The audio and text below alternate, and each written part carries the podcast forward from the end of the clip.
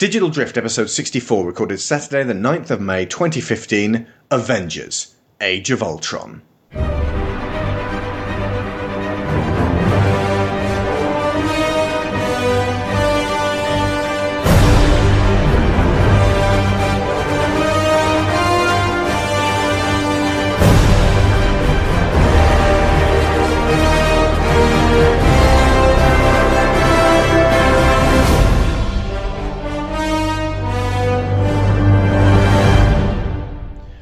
Welcome back to the Marvel Cinematic Universe podcasts. I'm your host, Alex Shaw. With me, as always, is my wife and co host, Sharon.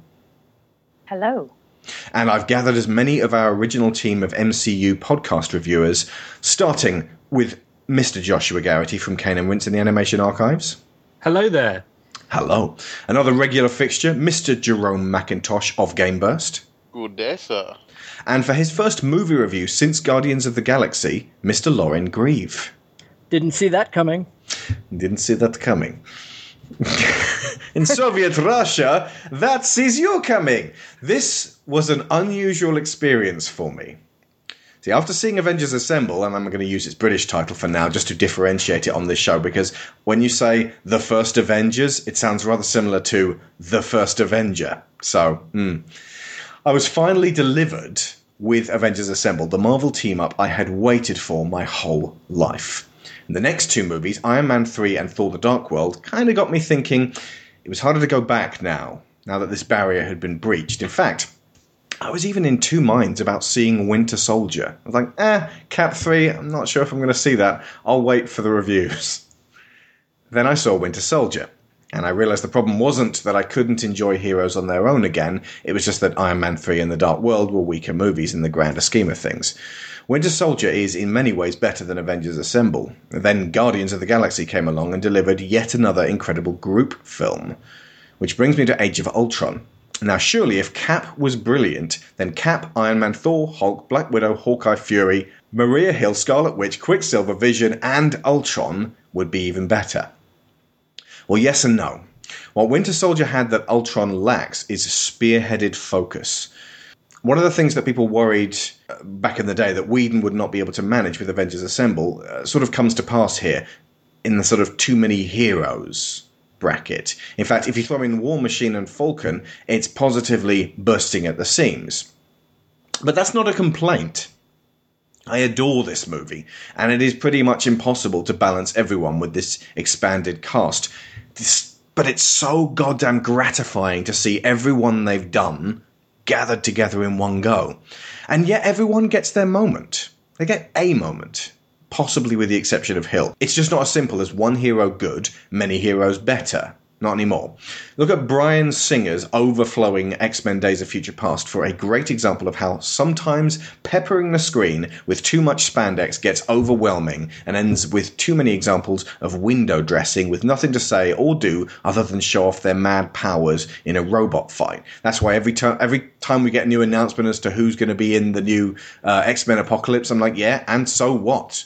You know, so what? Psylocke's in it. She, I it, it, it, doesn't matter. She was technically in X Men Three. She made as in, as much impact in that as she will in this. I'm going to go ahead and guess. This idea that more is not necessarily better is a good thing. It's a great thing. In fact, it means there is massive hope for Doctor Strange, Captain Marvel, Black Panther, and yes, even Little Ant Man. It means they don't absolutely need an ensemble to be the best. So while Marvel changed the game, it's reassuring to know that great storytelling and characters that we want to spend a lot of time with are still the cornerstones, and it doesn't have to be the Avengers every single time. What struck me about Age of Ultron itself was something that had been bothering me that Max Landis said in one of his videos. He was talking about superheroes having punching contests in the middle of a city while buildings crumble and innocent people die around them. Now, I've always noted firmly and maintained this that the Battle of New York in Avengers Assemble contained a hell of a lot of crowd safety measures, with the Avengers moving people into buildings and trying to clear streets and prevent calamity, rather than using the environment as a weapon. And damn the folks who get in the way. This is what disgusted people about. Anybody? Man of Steel. Man of Steel. Everyone, everyone at home was muttering that to themselves. How could Zack Snyder not think that was a thing? But I mean, even if like it's retroactively, like he gets, you know, this gets he gets hauled over the coals in um, Batman versus Superman. It, it's kind of like a yeah. People were mentioning that this was unconscionable, and um, we we can kind of see your point now.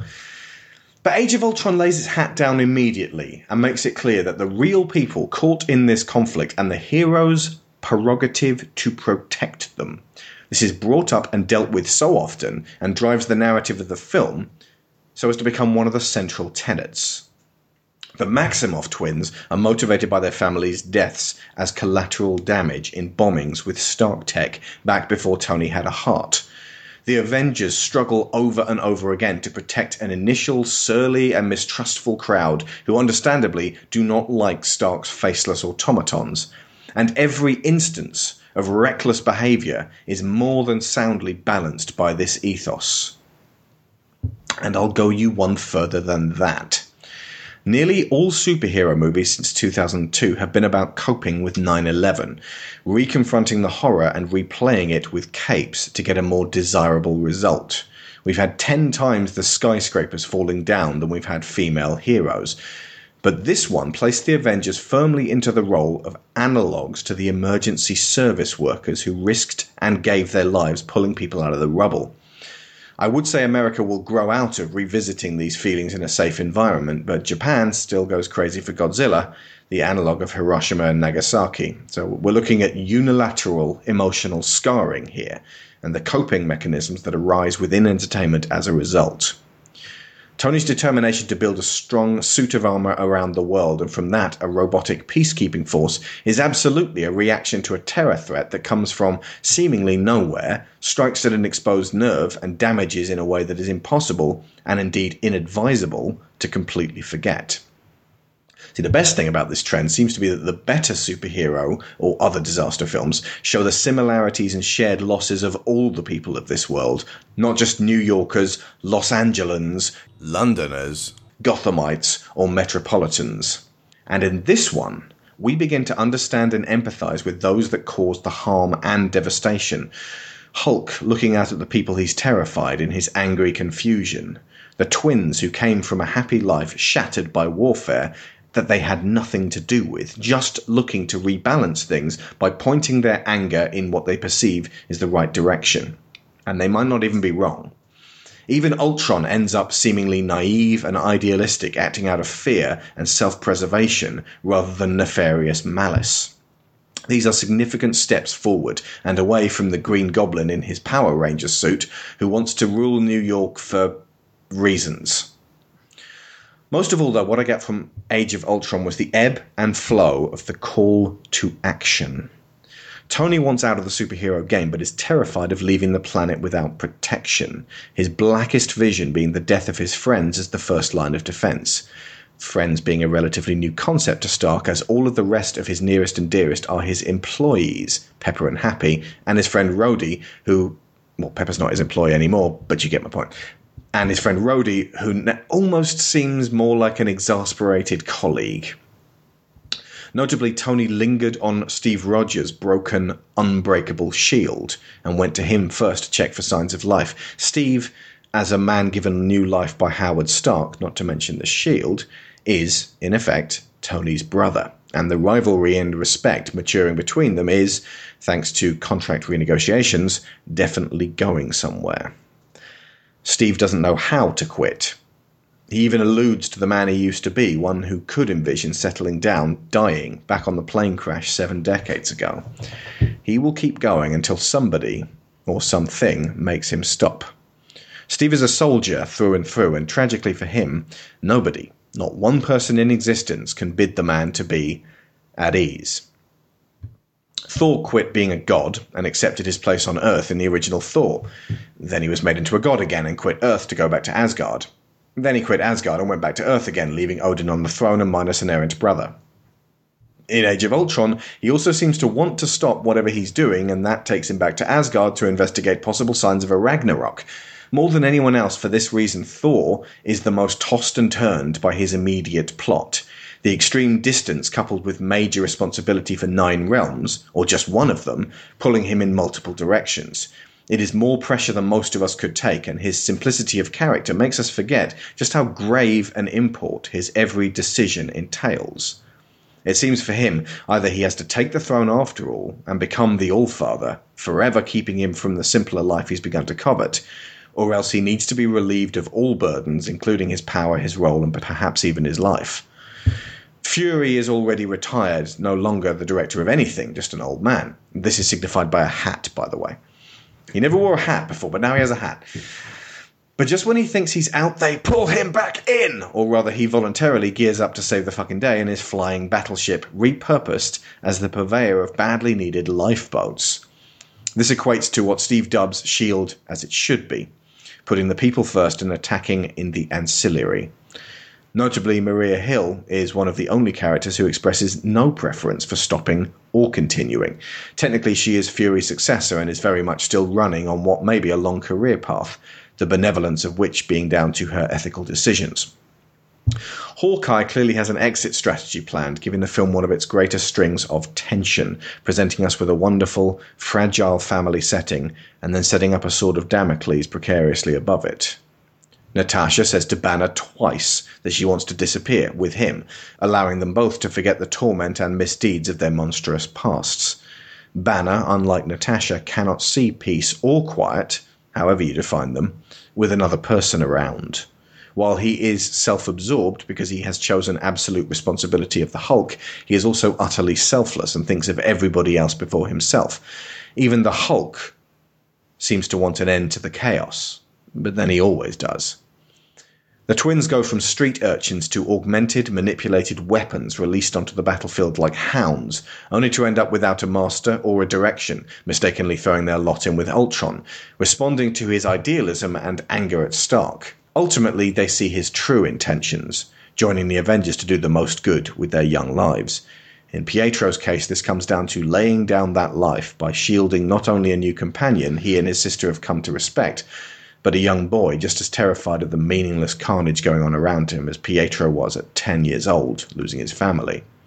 What dies with him is the potential to save future lives. What lives because of this sacrifice is a warrior who has earned his rest. A family stays whole. A child is returned to his mother. A sister mourns a brother who has become her whole world. Wanda is one of the brightest stars of the story, a whirlwind of emotions dealing in fear and tinkering with the minds of others. She distances herself from the girl she could have been and plays up to the witch role. It's not until she's confronted by Hawkeye's simple bravery in the face of overwhelming odds. He's helping to fend off the most advanced army of technological war machines on Earth with his millennia old weapon constructed from a piece of string and a fucking stick. He could die any second. He has so much to lose. And through Wanda's terror, he is able to reach her core desire to protect and to fight for all the people that cannot do that. This, combined with the loss of her brother through an act of absolutely selfless heroism, is what could well make her one of the bravest, most determined fighters in the Marvel Universe. And then there's Ultron, a being created to protect, whose immediate instinct is to lash out and tear apart his first guide. Ultron is a brilliant child. Tony Stark himself without those vital life lessons and cultural mores that prevent him doing the unthinkable. Because he has nobody but himself to relate to, and because in his binary world it's populated only by people who are either him or not him. His natural childlike instinct is to redress this balance. Ultron is just beginning, and he celebrates his birthday by deciding it should be everybody else's death day. Through fear of an oncoming apocalypse, and at what stage in man's development has the end times not been hovering just off the horizon? Through arrogance and inability to empathize, his broken, messy plan ultimately boils down to hitting the earth so hard that everybody goes away. He's the worst of Tony, Thor, and Hulk. A raging toddler, unable to properly assess his place in the world, and his only hope may have been his symbolic parent. Vision Jarvis, his brother, looks at all this chaos and order and sees beauty even in the inevitable ending of it all. He says, with absolute conviction, that we as a race are not going to make it. We're going to die. This is the most horrifying thought to lay down in a summer blockbuster. 99 times out of 100, the aliens attack, the humans win with a cunning plan that exploits the one weak spot they aren't guarding. We stand in the rubble and look at the sky, roll credits. This film just said, We're doomed. And it wasn't a villain threatening, it was the calm, sad assurance of a being who is absolutely wise and good. You go with Tony's futuristic point of view, and eventually biological life will merge with the mechanical, balancing an age long equation and naturally evolving the relationship that started the moment an ape picked up a stone. It needs to be that kind of jump. There isn't time to physically evolve to the environment of our planet that we're changing every year. But if that doesn't happen, we'll die. That's what Vision knows in his heart.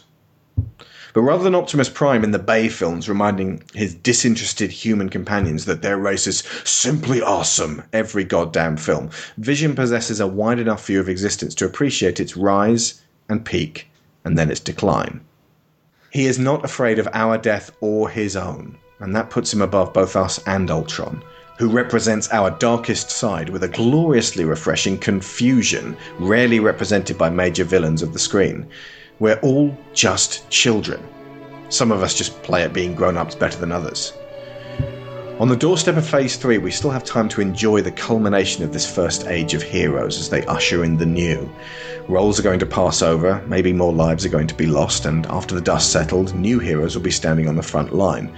What Age of Ultron has done is further highlight the humanity at the core of this transition from old to new, the beating hearts behind the legends carved in marble at its ending.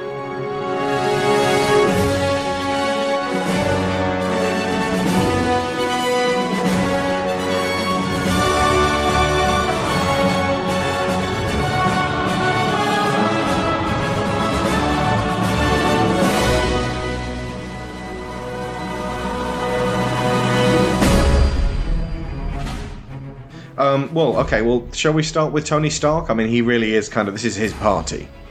It's always his party. How is Captain America going to hold his own in a film when it is basically Captain America 3, The Starkening? I felt like uh, this film represented a character growth uh, in Tony that I was missing from Iron Man 3 for me. Um, just kind of expanding his fear of what happened during the Avengers and um, taking that further, trying to take that to um, the the logical extreme uh, for Tony. Um, it's uh, it is a bit disappointing that not so much for this film, but for Iron Man 3, really, that a lot of what happened in Iron Man 3 seems a bit irrelevant here. Yep. Um, I was hoping that this film might develop, and and uh, that, as in Iron Man three might like take on a whole new aspect. I was saying, I remember where I, I held off on reviewing the thing for ages. It was like, no, no, no, we'll wait, we'll see how the universe develops because it might be that Tony Stark learns a hell of a lot from this, or that you know that this has huge impact. It's almost like Iron Man three didn't fucking happen. yeah. Even Um, down to the point that at the very end, he's like, right, going to destroy all my suits. Now I'm going to build them again. Yeah. It's almost like Joss Whedon saw Iron Man 3 and went, well, I can't use any of that. well, like, you didn't consult me? We didn't, like, we didn't establish what the fuck was going to happen in Avengers 2? Oh dear. And and it's it's a shame because there are areas where they've obviously had to compromise for Iron Man three. I I I mean I don't I do not do not like the decision to remove the uh, the arc reactor. Isn't from, he a uh, lot less iconic now when he's, Yeah. he's wandering around? He doesn't have that glow to him. He's less dynamic as a character. and I, I, I don't. I, the thing is, I don't. What want to? He's still in the fucking Iron Man suit. yeah, that, yeah, that, that's what that's the problem. It's you've taken away something that makes Iron Man fragile as a character, uh, Tony fragile as a character, and now he's just uh, he's just billionaire. a, a billionaire in a in a giant robot suit. Now that's actually simplifying things. I really, I still really like Tony, and Tony has a lot of great moments in this movie. Um, it's just This is And- and- and- and it- and to be- and- rather than yeah, yeah. I, I, I- I don't feel like it's this film's fault. Really, that's the that's the problem. I, I feel like I'm criticizing this film for stuff that's Iron Man 3's fault, and um, ultimately, eh, like the moments that are uniquely this film's moments with Tony, I really enjoy. He has some of the best humor in the film. Um, like the, the, and Joss Whedon, like he can just churn out one-liners like nobody else. Um, the the bit where he says. Uh, when he when they're uh, invading that bunker and he goes, "Can we can we talk?" and just uh, paralyzes everyone, and then he goes, "Good talk." Like No, moments like that, moments like that, like that's filled with great Tony moments like that. But ultimately, it's just a shame that he and he doesn't feel as strong as as as strong a character as some of the other characters in this film, hmm. which is a shame because if if I was talking about the first Avengers, he would have absolutely been one of my favorite characters in that movie. Hmm. Whereas here, I think he gets outshined by other people.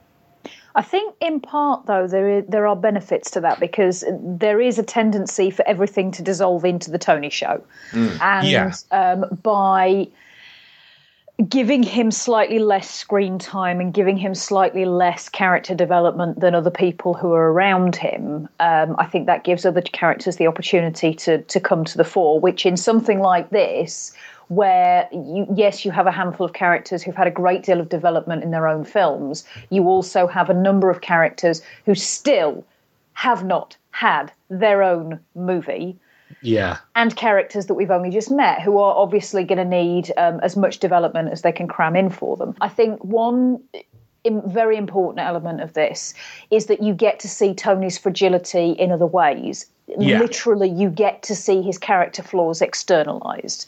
He embodies his shoulder angel and his shoulder demon effectively. Um, and you get to see his all that. Um, the the really interesting stuff in Iron Man three, the uh, the post traumatic stress disorder flashbacks, the obsession with the idea that he couldn't protect the things that were the most important to him, and that what that came down to was that he was still terrified about the fact that he nearly died. You mean the 10 Um, minutes of drama hidden amongst the goofball comedy? Exactly, exactly. And I think what we got to see in this was that made more of. And um, this this idea that he had about wanting to put a suit of armor around the world, that is a very um, if you look at it carefully, that's a very self-defensive thing to want to do because he's in the world. That suit of armor is going to protect him too. And although it's his um, his new well, it's not really newfound anymore, but his um, his his desire to um, look after the the rest of the people in the world, uh, that is, as you say, it's a child's desire to protect mm-hmm. because the the more mature, developed. Um, I'm scared that something is going to happen to hurt everybody, and there's nothing I can do. says, but there's nothing I can do, and there are other ways that we learn to deal with this. Maybe by helping those other people to protect themselves. Maybe you know by by doing other things that don't involve standing back and going, well, clearly I'm the center of this universe, and I'm the only one who can do anything to protect this. So you're saying basically Vision is Tony without all the shit.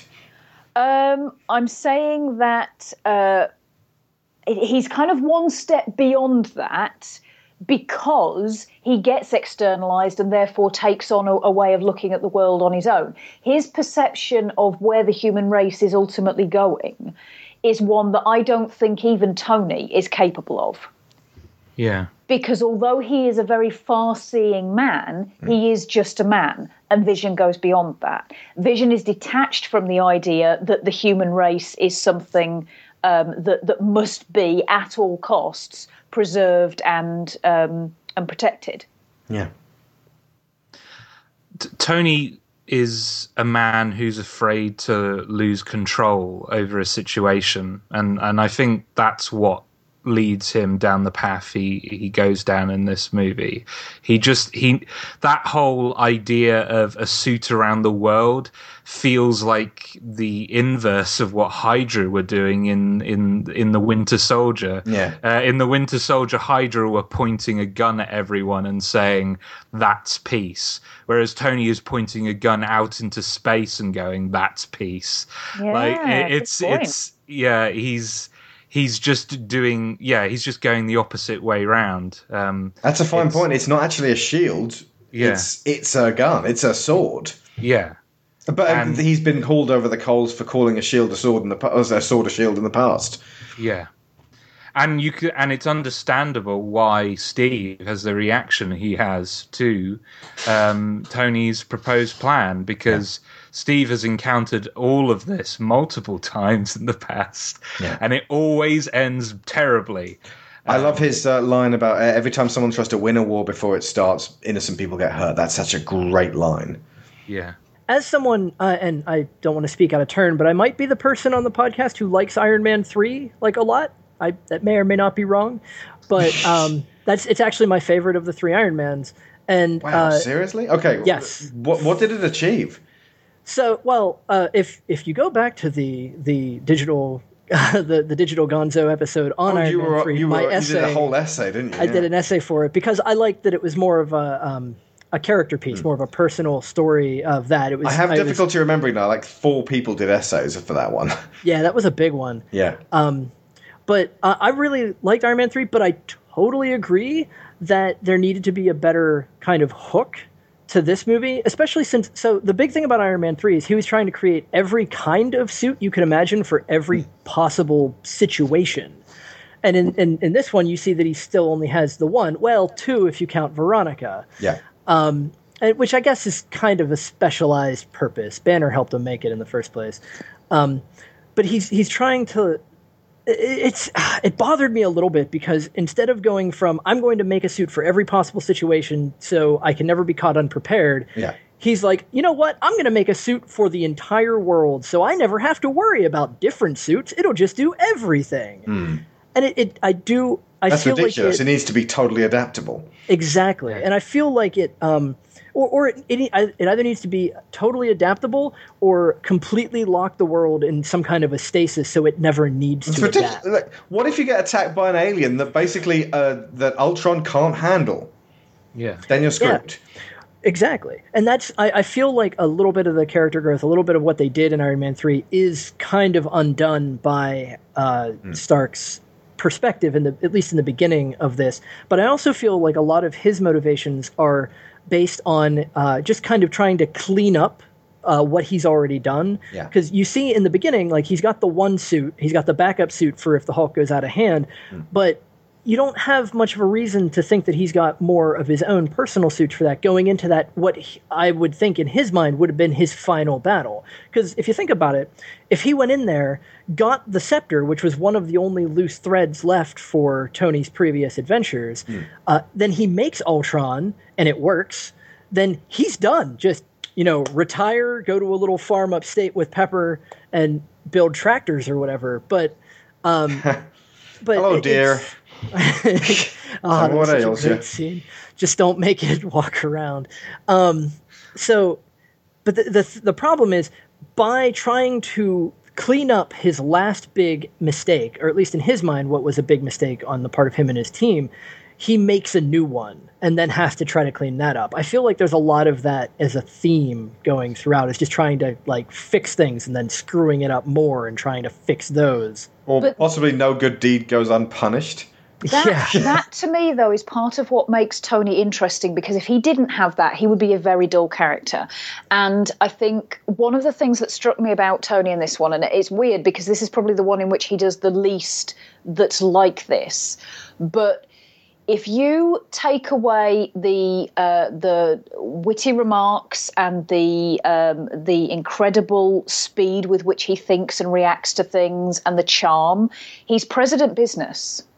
He wants to he wants to fix everything because he is um, so basically, he's the comic version of Stark. yeah, he's he's trying to um, uh, like you said about the, the stasis, he's trying to protect everybody. The ultimate conclusion to this is he's going to end up trying to protect the human race from itself, and that means the world, but you don't want it to change. but you you can't um, uh, not protect it from itself as a, a mass, but protect each individual human from each other. And he can't do that. He can't be everywhere at once. He can't think of everything. The reason that the, a suit for every possible eventuality was doomed is because the kind of mind that Tony has, he will think of a new eventuality every hour for the rest of his life. Yeah.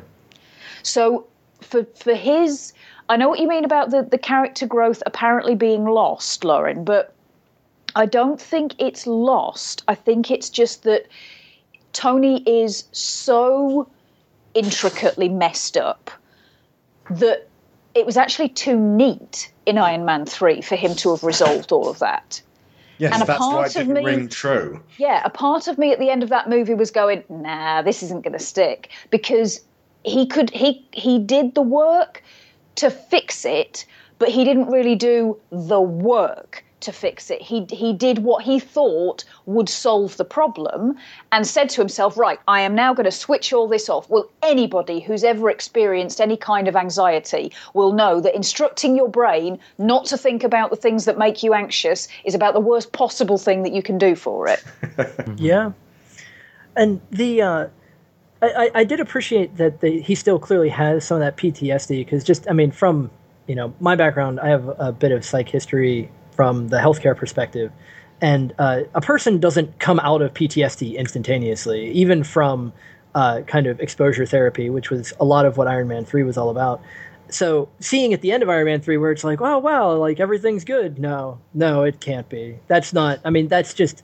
I mean, it's hard to say, oh, that's unrealistic in a comic book film, but that would have been completely ridiculous. So I appreciate they still had that. I just feel that it would have been nice to have some, like a bit more of a linkage. Uh, there was a an interview I read uh, about uh, with Robert Downey Jr. about how uh, Tony Stark went from Iron Man three to Age of Ultron, and he didn't make a real good case. Uh, like reading back over his comments, it seemed a bit jumbled, a bit hard to follow, and I don't think even he had a real good handle on how the character transitioned.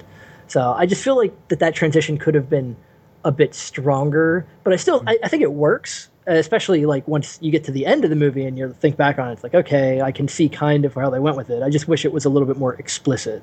I kind of wish Iron Man three was uh, actually set after this, and was Yeah. kind of like twin, like a, it was a two act structure with um, Civil War.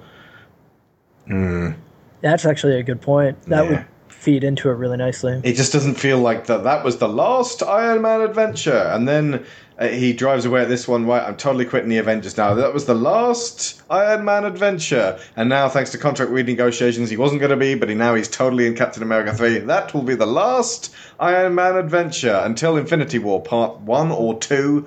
And then he'll come back, and that will be the last Iron Man adventure. But this is the thing, though. If they're smart, they can make that part of his character. This Tony is not a, a full on alcoholic, but he's a workaholic. you could say he could be addicted to being Iron Man. Yeah, I mean, like just saying, I'm, I am Iron Man. absolutely. That's his crutch. That's something he's dependent on. even if that's not necessarily reflected with Robert Downey Jr. He's like, oh, come on, guys. Do I have to put the thing on again? Well, in in a way, then you could see Iron Man three as almost like him attending AA, Yeah. where he's just kind of trying to throw that addiction out there, like trying to get rid of it, knowing that he's not going to be able to fully shake the shackles yet. That's what makes the ending so fucking disingenuous. And he takes out the arc reactor. Just, I, I, I really wish that film hadn't happened. Anyway, right, one character down, nine to go, 40 minutes in. okay, right. Uh, Steve Rogers, who has now become my favourite Marvel character. Yeah. Me too. Well, Easily, nearly. yeah. Certainly my favourite that's Well- appeared in the films so far. Well, from the Avengers anyway. Rocket's still my favorite. Wow, who's who's your favourite? Who's not in the films show? Uh, at the moment, Captain Marvel. Oh, as in the Carol Danvers. Yes. Awesome. I, I also particularly like uh, Kamala Khan's uh, Ms. Marvel. I cannot wait for her to be on screen. Carry Yes. on. God, I Same hope here. so. Steve benefits from uh, jumping off one of the strongest Marvel movies uh, to date. Uh, yeah, uh, The Winter Soldier, I mean, I, I think is superb. Like, it, as, as a film, you could argue it's probably the best of the bunch because just the pacing and the editing and all of that stuff is so so well managed in that film Yeah. and just it had a it had high-minded ideas as well and all of that stuff. Winter soldier is fantastic but we talked about that film already. We did. but At so so going into this um i felt a much stronger connection to steve um and the having the film start with them raiding a hydra base um, made it feel much more like Steve was leading the team this time because we're we're finishing off his unfinished business from his last movie, and um, Even though they're going for Thor's brother's scepter, I mean, I mean, which it- Tony has a vested interest in, and It's is trying to rope Banner into helping him. Sorry, Karen. It's it's absolutely everyone's unfinished business, but it feels like Steve's. Like Yeah. that that that. Oh no, I'm not disagreeing movie- with you. I just uh, Yeah, it's, yeah. It's, it's totally like uh it's a really great way of weaving them all in at the same time. But you're Yeah. you're right. The, the fact that it's the Hydra base, the fact that it's Baron von Strucker as well. Yeah. I was really surprised at how quickly they disposed of this guy. He's like one of uh, Captain America's oldest, uh, most tenacious foes, and he floored him with a kick. And then the dude turned up later in a fucking photo. Oh yeah, he's dead. Right, moving on. Carry on. Sorry. and he ends up becoming the moral center of this movie. Um, every uh, moment that there is a moral dilemma of any kind, he is at the center of it, telling people this is what we need to do, and and this is how we should approach it. Um, it- you've we've already mentioned the scene with him and Tony where he goes every time people try to um, end a war before it starts, innocent people die. Yeah. That's absolutely true. Like if you if you look back, that's happened all the time. Um, and just the the sequence with um, the city uh, being taken up into the air, and he's the first one to go. No, we're not leaving anyone behind. We are saving everyone before we blow this thing up, and that was so refreshing, as we've already mentioned. Um, considering there are so many movies where unnamed thousands die in the background. Yep. And and it's and the thing is like there there are people innocent people that you see do like there are cars that fall down ravines and all over so innocent people died but I, I, I feel like t- Steve kind of gives that weight, like that shouldn't have happened. We should have been better as a team. We those people could have been saved, and um, those deaths aren't ignored. And then having the film kind of focus on the civilians and trying to rescue who's whoever's still alive. That is entirely because of Steve, uh, Steve's presence in this film. Because there are other characters. I love Black Widow, but Black Widow is a pragmatist first and foremost, and her first thought was, "Well, there's more people down there than there are up here. We're blowing this thing up." Steve is more. Um, I'd, uh, more empathetic than that. He he needs to save everyone. He won't allow himself not to. Yeah. I think part of that is because you can express the dichotomy between um, Steve and Tony in terms of the needs of the few versus the needs of the many. Yeah. But it's not quite that cut and dried because if you look at how Tony sees things, when he's looking at the big picture, it's the needs of the many, as in the needs of the whole. He looks at the the really big picture.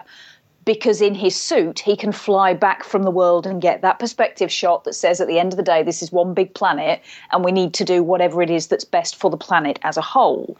When he's in small situations it's the needs of him. And the needs of him very quickly outweigh the needs of anybody else standing around him and that is enough to really aggravate steve who looks at things in terms of the needs of the few. However, the groups of the few make up the many, if you see what I mean. He he seems to look at it in terms of if you go the needs of the many outweigh the needs of the few, enough times, that's enough groups of few that you are now talking masses. I, Does that I make sense? I, I do agree with what you're saying, but I think I think in a, a lot of ways it's much simpler than that. I think Steve, when he has the ability to do the right thing, he will do it. Mm, like yeah. he cannot, he will not allow himself to take the easy route, to take the route that might allow him to go home and and end you know end work early, as it were. He mm. needs to do it right, Yeah. and. um yeah, just all the way through that film, he demon- uh, all the way through this film, he demonstrates that. Yeah, and and one of the big things you have to remember is this is this is the first time we've seen where he has control of the organization he's in. All the other times he's been a cog within the machine, but this time he's at the top. He can make the decisions, and when it comes down to it, he can finally say like, "This isn't what we're doing. This we're going to try and save everybody. We're not we're not going to get the best possible outcome. We're going to get the perfect outcome if we can, or at least strive for it." And that's as you said, that's the one of the biggest uh, divisions between uh, Stark and uh, Steve is that they they just can't see the world the same way, and especially after Tony's experience, where I, I think um uh, Quicksilver actually said it quite well. Like he has a small picture, and I take it out and I look at all the time, and well, it see it seems like uh, because Steve has a smaller picture of what's going on, he's able to block out the sort of things that cripple Stone, Tony in the worst case situations. part of that I think is is humility, which Steve has and Tony does not, Yeah. because he he thinks I think when it gets to those situations where their actions could have a knock on effect on a much much bigger picture, he is he has enough humility to be able to say, you know what, I am not wise enough to figure out what the end game is. I'm going to deal with the game I can see. Yeah. So I have a thing about Captain America. I was just kind of want to throw a question out there. So yes, he can punch people through walls and throw motorcycles at tanks, but his real superpower was always being that moral center. He is an absolute good. I mean, Winter Soldier was just here's a shades of gray situation. Here's somebody who's perfectly white. Look at everything go away.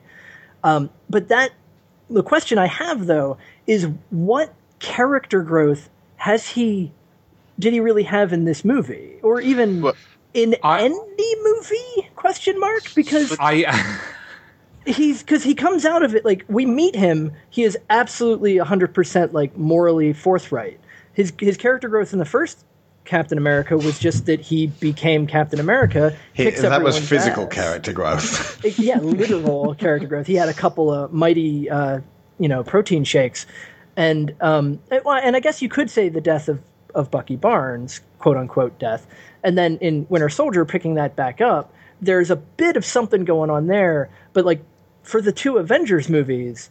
What I, I can't think of too much It's that not- he did that's it's- growth. It's not so much growth as the first Avengers film is his fear of obsolescence. I I disagree that he doesn't grow over Winter Soldier. Um, I agree that in the two Avengers movies he's pretty much static, um, but I like the person he is, so that it didn't really affect my enjoyment. But in the Winter Soldier, he really goes from like following orders, like uh, um, I I follow orders, I follow the American government, to challenging that Yeah. and saying, "Look, I I do not agree with what is going on here. I am willing to tear down the system that I have come to trust in order to bring about meaningful change."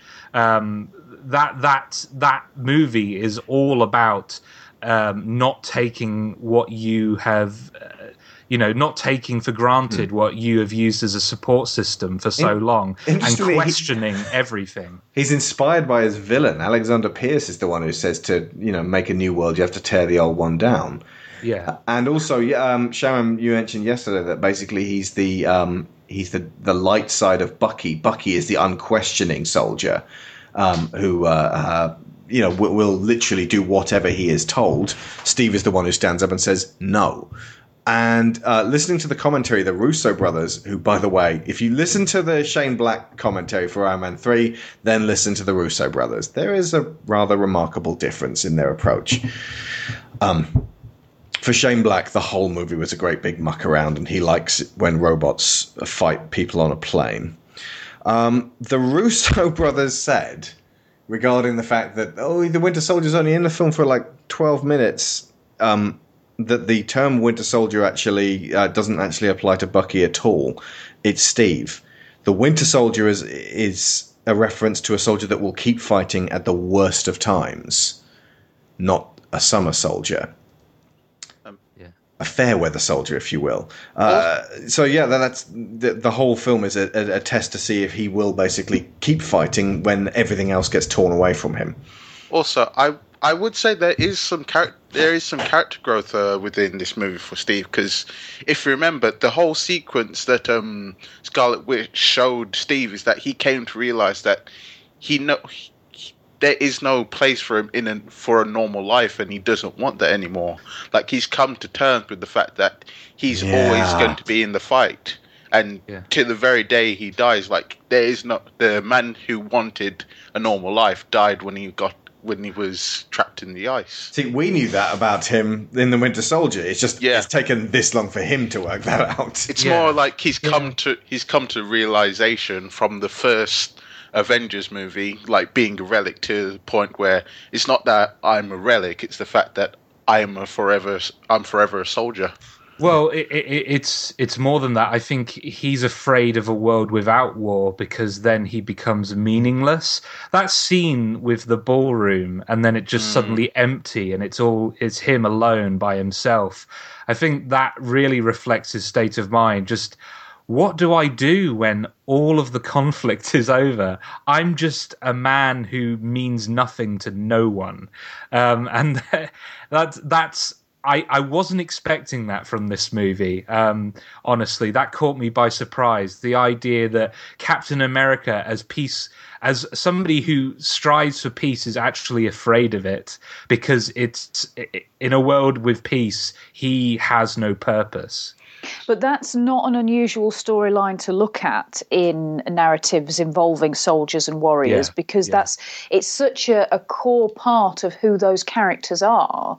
Yeah. That you know what what do they have after that? And if if you think about him fighting the idea of his own obsolescence before, um, that was the type of obsolescence that you know his skills were old and he was still overcoming the idea that internally he's still the weedy little guy that can't punch straight and can't, you know, do all the things that, that are required of a soldier. That's relatively easy to overcome. All you've got to do is practice a new skill. And he knows that if you, you know, he's got the physical abilities, then if he practices often enough, he'll get good at it. That's fairly straightforward. But yeah, how do you come to terms with the with the potential obsolescence that comes with everything I know is tied up with fighting and with war. And when all that's stripped away, and if you think about the fact that all the things that mean anything to him as well, personally, are tied up with the idea of war, he wouldn't have known Peggy if it wasn't for the war. His um, his uh, bond with Bucky he's had it a long time, but it was intensified through war everything that he has come to stand for is all to do with fighting. And the bit in the middle where there was a lot less fighting going on, he was frozen in a block of ice. Yeah. So he hasn't had the time and the, the the headspace, if you like, to come to terms with all of that, which in a way you could say parallels Tony's inability to come to terms with the, the battles that he's been through. Bruce Banner. Yay. He was amazing. Ah, yes. Um, what he's one of the brightest stars of the Marvel Cinematic Universe. He has been in two movies and a cameo out of eleven, and I feel like I could take a trilogy of Mark Ruffalo's uh, Hulk. Uh, not just take, but would desperately love to see. Jerome, you said there was a reason why that's not going to happen. Why? Yes, basically, the reason for that is the Hulk is in the Avengers for the same reason Spider Man's going to be in the Avengers. Technically, Universal still owns the movie rights to his stories, and they don't want to make a uh, a Hulk film. Well, they're trying to because um, Joss Whedon said he wanted to make a Hulk film, but currently it's not f- legally feasible. If if you remember, you remember the part where Hulk's in the ship and he's flying off. Yeah. He was supposed to go into space then. That, as in he was supposed to, or just because that fits with Civil War? No, he would like that was that was Joss's plan, but unfortunately that ties into Planet Hulk, mm-hmm. which is owned by Universal, mm-hmm. which means they couldn't do that storyline. Oh, yeah, yeah, yeah. So it's it's it's another it's another right movie rights issue. Jesus. Yeah. So, like, Universal want to make it, but they can't. Disney would like them to make it, but they won't. Well, it's more of they, it's more of the Everyone wants to see a Mark Ruffalo banner film. it's more of when they got the rights for the Hulk, they didn't get everything back, and they didn't force. I I don't think they foresaw like how much there'd be of demand for the Hulk. If they can make Guardians of the Galaxy huge, I would think they can make the Hulk work. Yeah. I would also think Oh, yeah, that had the uh, uh, um, the Incredible Hulk film come out at the same time as Iron Man three instead of Iron Man one, everyone would have been all over that film and going, "Oh, it's really really good," as opposed to just ignoring it because they were, um, you know, so, just so enamored of Iron Man and the Dark Knight. It's because technically, Incredible Hulk is still canon. Yeah. Yeah, even though it's still a Universal movie, isn't it? Apparently, we're going to be getting a little Ross coming up sometime soon. so that's good. Yeah. Anyway, Yeah. Bruce Banner in Avengers 2 Age of Ultron. Well, they, they took the character we saw in the first one and expanded him further. Um, I, I preferred uh, the role that Banner took in this movie than uh, than the first Avengers, um, uh, just because I, I feel like in the first Avengers, Hulk was the surprise, the the the guy who stole the show that no one was expecting to steal the show. Um, and um, there are, I mean, there are a lot of great banner moments in the first Avengers. Don't get me wrong, but I Every time they- he opens his goddamn mouth. yeah.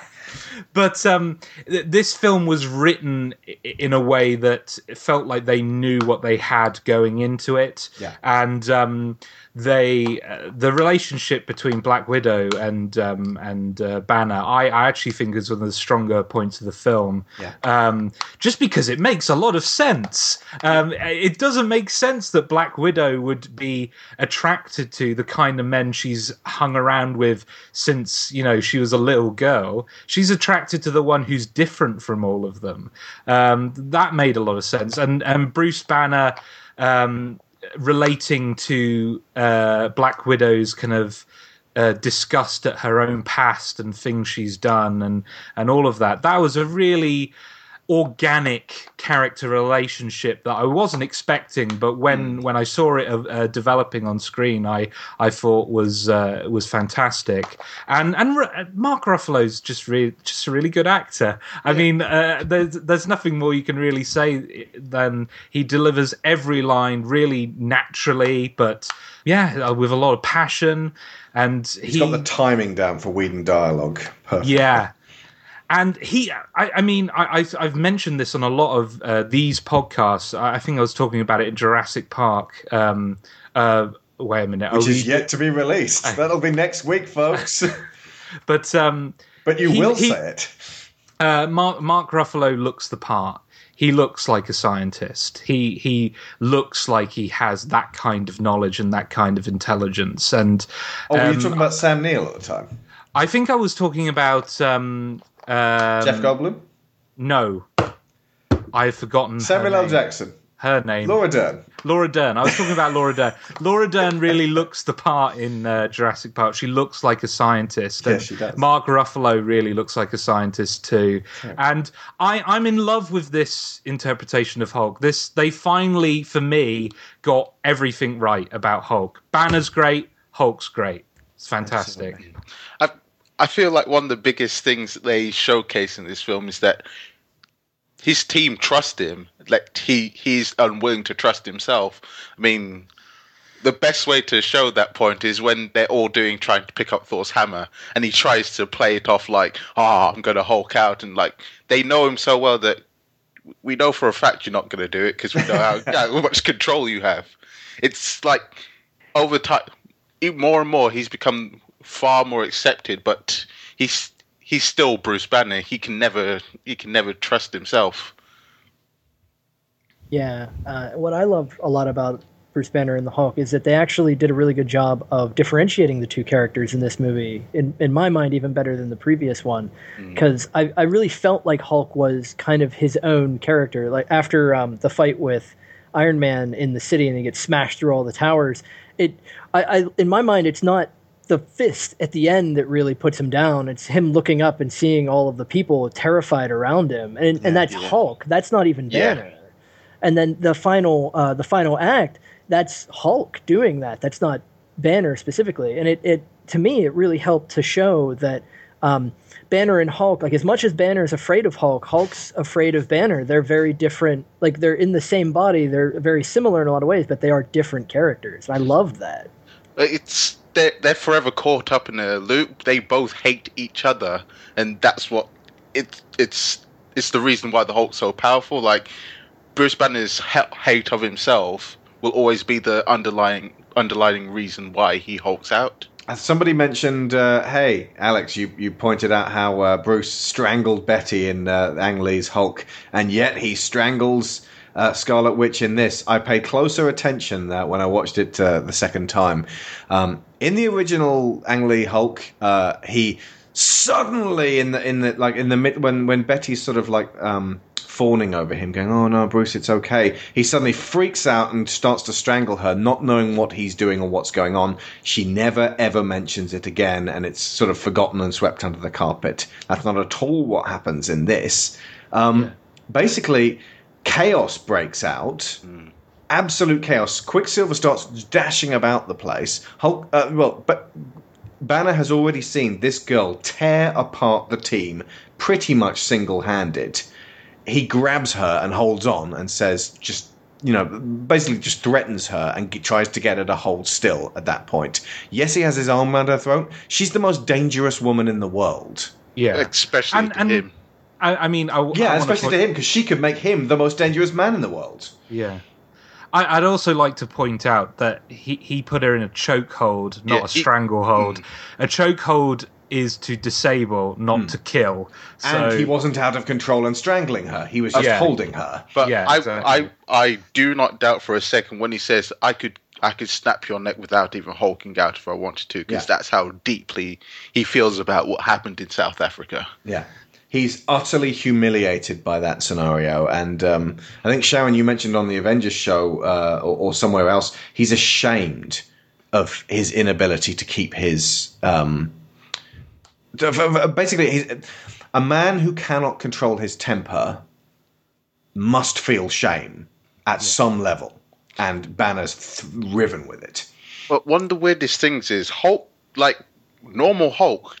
If you think about it, he doesn't actually hurt people. Hmm. There's a lot of a lot of collateral damage, but he doesn't hmm. actually go after people. Whereas with his mind, when he's written by Mark Millar. Oh, Sorry. Ignore that shit. Eh, but with Scarlet Witch messing with his mind, you literally have the Hulk that Bruce Banner always feared him to be. Hmm. Just this rage monster that will attack and kill anything within its path. Savage Hulk, yeah. He actually seems more like. Remember uh, 28 Days Later? He's like a rage infected Hulk. Yeah. That's terrifying. And yet, that whole scenario, I thought that that was going to be an oh my god, this is terrible situation, but it's really kind of.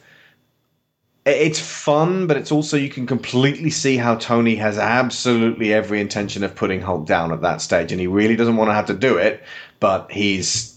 Um, i i- it's a protection situation. I think one of the biggest things is the fact that they designed the suit together.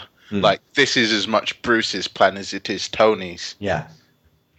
He even mentions, you know, Veronica looking over your shoulder. I was like, right, that'll be the code. Code Veronica, if you will, for uh, the, the whole. You know, that was the first thing that popped into my head when he said it.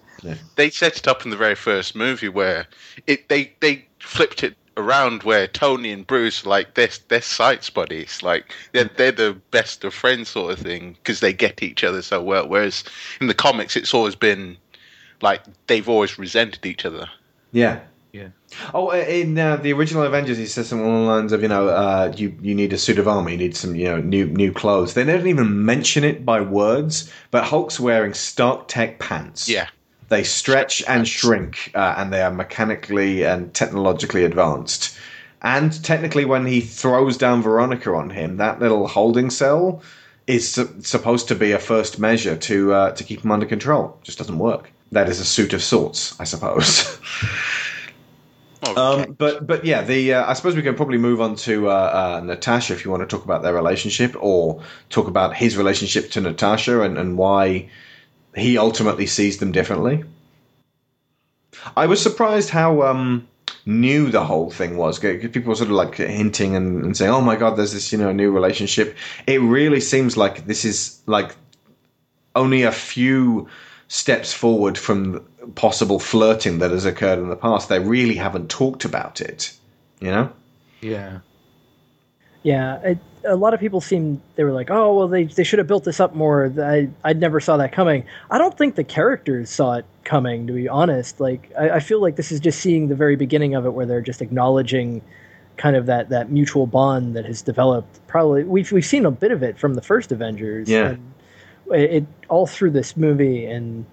I don't know. Like it was, it worked for me. It was pretty organic as as far as it went for me. I feel that the implication is that a lot of their relationship built through developing the lullaby technique, because obviously to calm Hulk down, like you have, like you have to be connected to Yeah. um, Bruce on a level where it's ingrained within him. There's an intimacy to that act. Because that's always been a thing of his friends have always been able to calm him down. Yeah. Um, actually, one thing I hadn't really noticed about this specific scenario in the original Avengers, not only is there an intimacy between him and Natasha, which is there, um, there's a nurturing in Stark to Banner. And I, it wasn't that word that I picked out until I listened to the Whedon commentary again. And, uh, yeah, he, he says nurturing. It's like w- once Banner became the Hulk, Betty is the only person who nurtured him up until that point.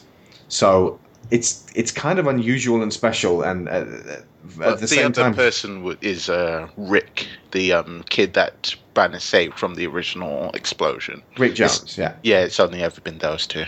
yeah, okay. In in the comics, obviously, yeah, Rick, Rick Jones uh, is uh, is his buddy, and uh, it'd be nice to see him in the movies at some point. But uh, I guess that's one of those universal things. Um, but but but yeah, it's it, for him. It kind of it's it's uncomfortable that someone's actually being so good to him. That's I mean, Banner is super of of all of them. He's the most uncomfortable the whole way through. Yeah. I think that mostly comes down to the idea of what you were saying about him being ashamed of his um, his lack of control and what results from it. He doesn't feel he on on some level he doesn't feel he deserves to have people give him that trust and to give him that intimacy because he is a threat to them. And um, and I think what he he can't see because he's literally in the middle of it that it's the elements of himself that result in that that are the things that those people respond to. And I I I would say that Tony's nurturance of him in the original Avengers films, in part, comes from the fact that he experiences a I don't know whether I want to say loss of control or lack of need for control that Tony cannot lose. Tony can't let go of that need for control in him. And I think he envies Banner for having that part of himself that lets go of the control and hulks out. And when it comes to his relationship with Natasha, and I would agree, you can see it coming. Well, you can. the, the the universal you. I'm, but I The royal we. indeed. I'm a bunch of scraps. I think it is there um, in terms of how their relationship had the potential to develop. That sh- the reason she is so scared of the Hulk is that all her skills, all her training, everything she's ever been taught to do in any given situation will not work on him. She can't manipulate him. She can't reason with him. She can't bargain with him. Um, and that basically means that he is somebody with whom she can be whoever she wants to be. She doesn't have to be the person she's been trained to be and trained so rigorously that she will slip into that even when she doesn't mean to. Yeah. She does it when he's Banner, when she first meets him. She almost seems to And regard the Hulk as like his big brother or something like that. Like so, I, Yeah. you know, I need the other guy. Like she, like it brings him out. There, there's a, um, a a friendship and intimacy between the two of them, but it's obviously Mm. very different. Yes, yeah, it's it's definitely Banner is the one that she has the the uh, attraction to, not the Hulk. But sh- she accepts the fact that they come as a package. Too, if you know what I mean. Indeed. Classic. Ow. hiding, hiding the zucchini indeed. Black Widow, uh, I had a, an argument with somebody fairly recently that they complained very fervently that, of course, if one of the Avengers is going to have to be taken prisoner, it was going to be the female on the team to be the damsel in distress. And I was curious what you guys thought of this because my, my perspective was different than that. I mean- and I'm just curious what you guys thought. I, I, because the thing is, I I know the the backstory behind kind of the production of this film, and uh, Scarlett Johansson was pregnant during filming, and that's why she took a lot of uh, she took a back seat in a lot of the action sequences in this movie. Um, and and also, I, I would I'd, I'd ask people to you know sometimes you have to give people the benefit of the doubt. And Joss Whedon has done enough work where women have been central and commanding and in control that I think we can let him have the one damsel in distress character. I, I do you know what I mean? Like I just I think people bombarding him with criticism is kind of like staring at a tree and missing the forest, as it were. Kind of like he's done a lot of good work, and I, I mean, you're right. You're absolutely right to criticize like this instance of the damsel in distress trope. I don't but think it I really think counts if the damsel, on immediately being freed, goes out and kicks the fuck out of a bunch yeah, of robots. yeah, ex- Well, it's, exactly. it's not even that she And- she she makes her own rescue. Yeah, and Exactly. and and and given that you know Scarlett Johansson was pregnant during the filming of uh, of this movie, what are you going to do? Like, I mean, you can't ask Scarlett Johansson to be involved in every action sequence if it's going to threaten, you know, her child. So I don't know. I, They I- could have taken Hawkeye uh, captive, honestly. Uh, Yeah, it, it would have felt a bit odd, and also Hawkeye was captive technically in the first film. But they could have taken Thor captive, he probably would have broken out. They could have taken Steve captive, he probably would have broken out. They could have taken Tony, Tony captive, he would have spent the whole time fucking with Ultron. That would have kind of been cool. That would have been hilarious. They could have taken Banner captive, he would have broken out. They could have taken. Nope, no one left. Fury captive? Honestly, who are we down to at this point? Brody, Rhodey? Rhodey, Sam Wilson. Technically, Rhodey was captive in Iron Man 3, as was Pepper. yeah. Yeah. Ay, yeah, ay, ay, ay. I just, I just think you know.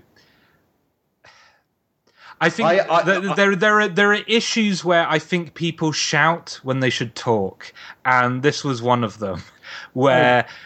It, it's it, it like I'm not I'm not going to disagree that it's an example of the damsel uh, trope, but just not everyone who uses that trope is evil, guys. Also, there are- there are ways to it's basically say- accident. There are ways to basically say to Marvel, Marvel, guys, She Hulk, okay? Spider Woman, okay? Yeah, As soon yeah. as Captain Marvel is out and you can see that females will can headline a superhero movie, just phase four, Yeah. lady superheroes. It can totally happen. Coming on with poison, bile, hatred, and fury over one small aspect of a film in which a okay, you know what? Not going to do it. Not Yeah. doing it. Yep. No doing it. Okay.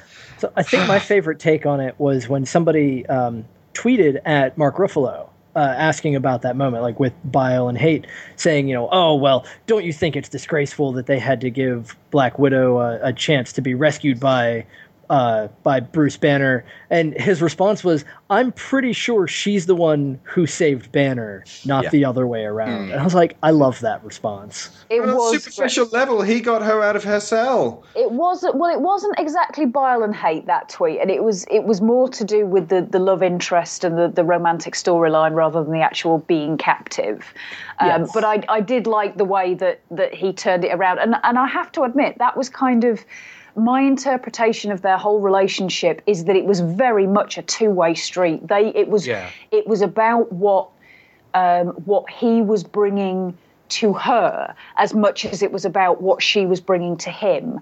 And I think that there were a lot of people who who felt very frustrated that it appeared that she was being reduced to um, the the character who's going to hold Bruce's hand and, and get him out of his his pit of despair by um, you know just just being the girl and, and the partner. But like I said, it, it seemed to go both ways for me, and um, I know that there were some people picked up on the um, the idea that she she'd been sterilised as referring to um, some in some way implying that she was uh, less of a woman, and therefore that was part of what made her monstrous was that, that there was something wrong with her in that capacity. And that was uh, very far from the way i interpret it. Now i'm not going to come down on people who have certain ways of looking at how this played out and if, if they didn't like it then they didn't like it. And if it threw them out of the film then it threw them out of the film. And no matter what anybody else says that doesn't affect what their response to it was. But personally it wasn't until after the fact whenever when i was reading these things saying oh she got totally damseled and you know she she was captive uh, cap, captured and, and stuck in a cell. And and of course this happened to the and i'm thinking you know, I didn't even notice. It, it didn't even occur to me because she's so much to me a character rather than um, the token chick Yeah. that it didn't even occur to me that I, I think if anything i was thinking well it makes total sense that that she'd be the most useful person to be caught because she's the person who can observe the best. She's got spy training. She can pick up on what's going on and, and you know report it all back later. And as you say it's, it's basically got to be either her or hawkeye because they're the only um, sort of human people, if you like, who aren't just going to punch their way out the back of the wall. I, I, I just want to emphasize that I don't think the people who are criticizing this are invalid in their criticisms. I'm just very disappointed by the way they've gone about it. I just that these discussions should be nuanced. They should be, uh, you know, we should be talking to each other pleasantly about these issues and and share our different perspectives on what we think is going on and what we don't think is going on. And just seeing the the the kind of the binary of Twitter and social media, where every argument is reduced to the the extreme ends of the spectrum, it, it frustrates me because I think this issue is uh, not as clear. This is a much grayer um, area in terms of uh, gender depiction, and I I wish people could have approached it with a bit more maturity. But unfortunately, it's shouting and screaming until everyone takes their toys and goes to a different playground. And it, it is frustrating when that happens because then the people who are trying to, to put nuanced discussion into it Yeah. get ignored because they get lost in the raw because they're stood next to 20 or 30 people that are swearing and hollering and, you know, Yeah. generally being unpleasant. Yeah. Yeah. But anyway, Moving on. yes. well, but to to, to kind of uh, jump on, give Sharon's point a little bit more um, evidence, I guess you could say. I, I didn't notice either because we've seen her being taken captive, quote unquote, before playing the damsel. Whether she intended for it or not, she always has the upper hand. Like I would never even for a moment think like, oh, that's like she's clearly a damsel in distress. Like no, no, she definitely has control of this situation. I'm going to bodily move us beyond the damsel thing because it's a fucking non-issue as far as I'm concerned. Okay, there are other films to direct that at. Absolutely. And it, there's just so much going on in this. We could talk for hours and hours and hours, and the damseling is a tiny, tiny aspect of it. Yeah. Uh, It's just but- getting a lot of play. Yeah, Yeah. It's, it's getting too much disproportional play, and we've given it too much time already. I is my point. Let's go. Um, I was blown away once again by what a fantastic actress uh, Scarlett Johansson was. There is a delicacy to her performance, which, when you consider what kind of person Natasha is, is uh, you know a consistent achievement on her part. It would be so easy just to sex this girl up and and and and make her the femme fatale the whole time, but when he when Banner um, sidles up to her and she's at the bar and uh, they sort of lapse into this weird kind of film noir guy done me wrong patter. There's this like wonderfully brittle kind of vulnerability to both of them at that, that that stage. And when she's talking about what happened to her in the red room it's it's it's heart-wrenching how open she's being for someone who basically spends their entire life being someone else remember back when we were talking about Iron Man 2 and uh, and I was saying there really isn't. I mean, it's, it's difficult to tell who the real Natasha is here. Uh, we got to see the real Natasha here, absolutely, completely, indefinitely. And I'm, I, yeah, I would, have, I would have loved a Black Widow movie. We may get one with or without Scarlett Johansson at some stage, uh, but um, I, I, feel like the character has has been given the kind of screen time that allows her to develop properly in a way that a lot of female characters never get to she she needs her own movie. I mean, I, I think of Winter Soldier as the Captain America slash mm. Black Widow movie anyway. It's yeah. a, as much her movie as it is Steve's, and uh, I I think she deserves to take the protagonist role at some point because yeah. she's a she's a strong character and she's she's definitely held a lot of you know a lot of the weight of this series mm. herself. So yeah. I'd say Come her on. character, her personality, and her past is enough that she could probably like do it when she's a little bit older, even, and doesn't have to do quite so many high kicks. Yeah. And you know, they're actually getting really good at intercutting stunt women. You know, if if she flings herself around and her hair goes wild, you can't tell what's her and who's her stunt double. I actually yeah. think you could you could work a very very fascinating um, self development storyline out of that as she does get older. The idea that um, at some point she maybe comes across a young girl who is a, a later graduate of the Red Room. Hmm.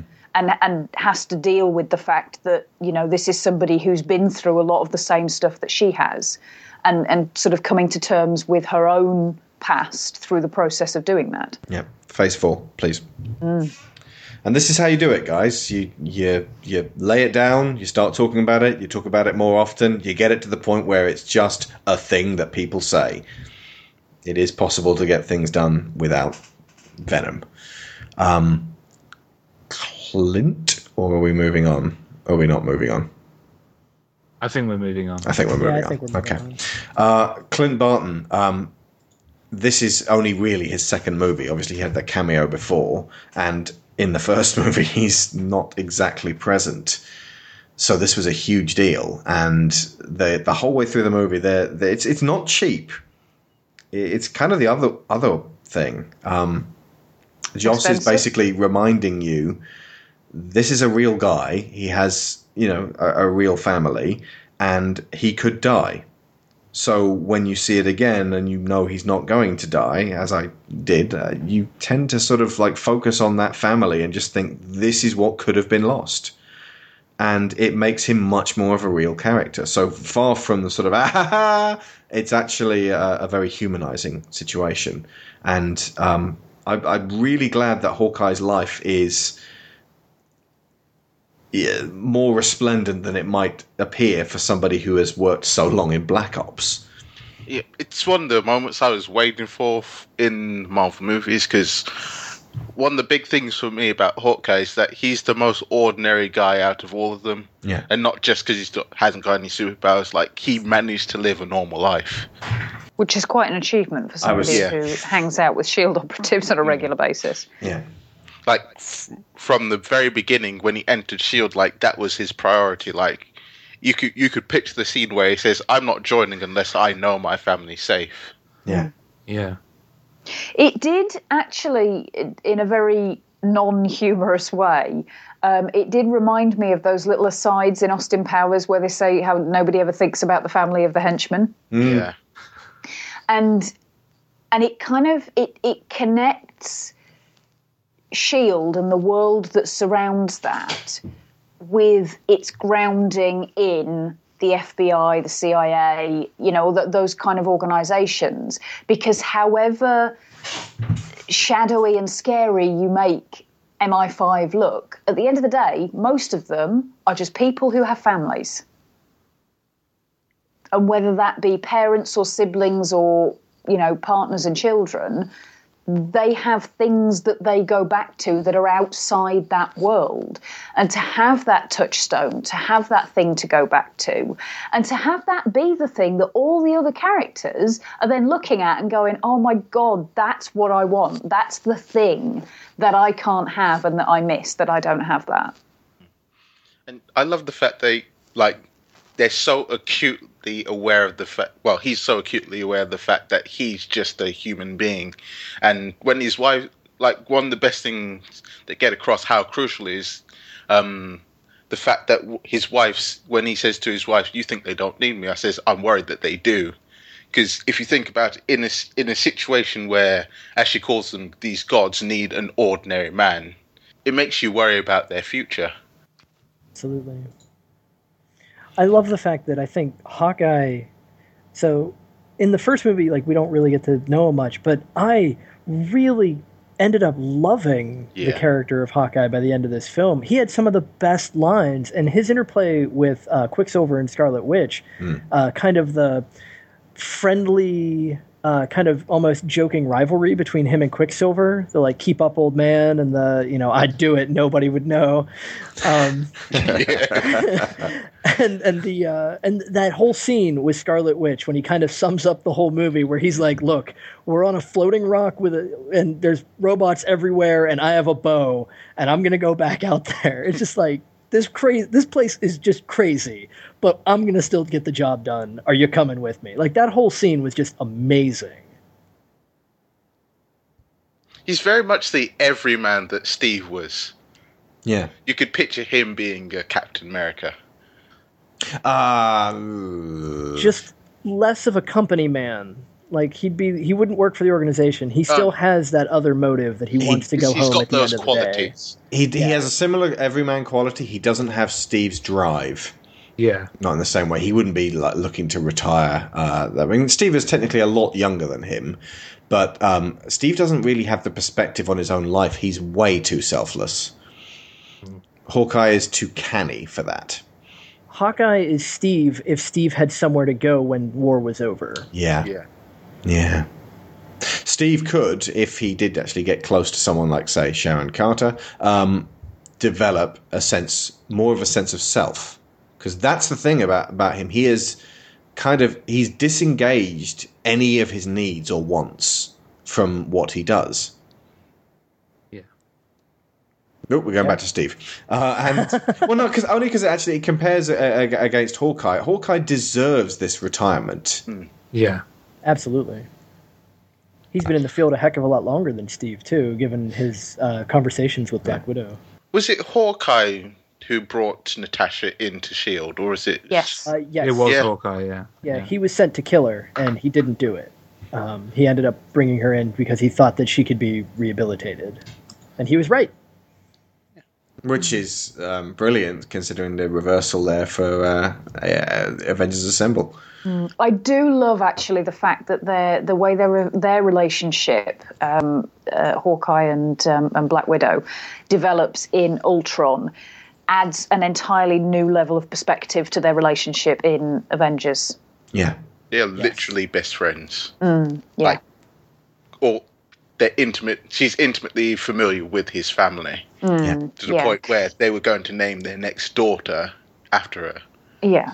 Well, Nathaniel's pretty close to, to Natasha. I think they stayed Traitor. their third child.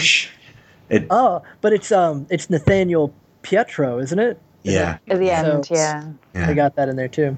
That's lovely. Uh, Thor. Uh, I think probably of the headliners, he gets g- done the most disservice in this. There have been complaints that the whole cave section seems to come out of nowhere and then disappear to nowhere as well. He's the most disconnected from the proceedings, and without Loki around, he seems to have the least business. In Yeah. this. Well, one of I- the things that uh, Whedon did say, like he's di- there, there are quite a few deleted scenes. Like he wished he could have had more uh, uh, an extended cut to Well, deal the, with this. the, there there is going to be an extended Yeah. cut. That's been confirmed. There's going to be. Yeah, we were uh, told that about Avengers Assemble. I, I, Still meant I thi- I think this he has wanted been- an extended theatrical. Yeah, I, I, I think it's been officially announced though. It's not just Yeah. rumored. That it's been officially announced that there will be an extended Blu-ray with like forty minutes worth of uh, footage. Good. Um, uh, and I think a lot because I I really like this movie, but my my problems with it um, come from the fact that that there are lots of moments that feel rushed, and I think the extended version would fix a lot of those problems. Thor is definitely one of those characters that suffers the most from that. Um, his arc, if you will, feels like it was fast forwarded through this movie. Um, I and uh, and honestly, he was one of the just as a character. I, I, I could take or leave him in this movie. I honestly, I, I, that sounds a bit brutal, but I well, he doesn't develop at all. yeah, he doesn't Barely develop at all. part in proceedings. He hit thing, hits things with hammers. Most of his like major action sequences, it switches to a millennial rubber version of Thor. And did Yeah. anyone notice how the the effects in this are not the best in the series so far? No. In fact, they're they're like there were times I was going, ooh, like Yeah. you know, uh, Chris Hemsworth on ground jumps, rubber thing flies through air, lands. Flings itself around a bit with a rubber face, then it's Chris Hemsworth again, then it jumps again, and it's like, okay. Um, it, it could just be me. I could be getting very, very sensitive to that kind of thing.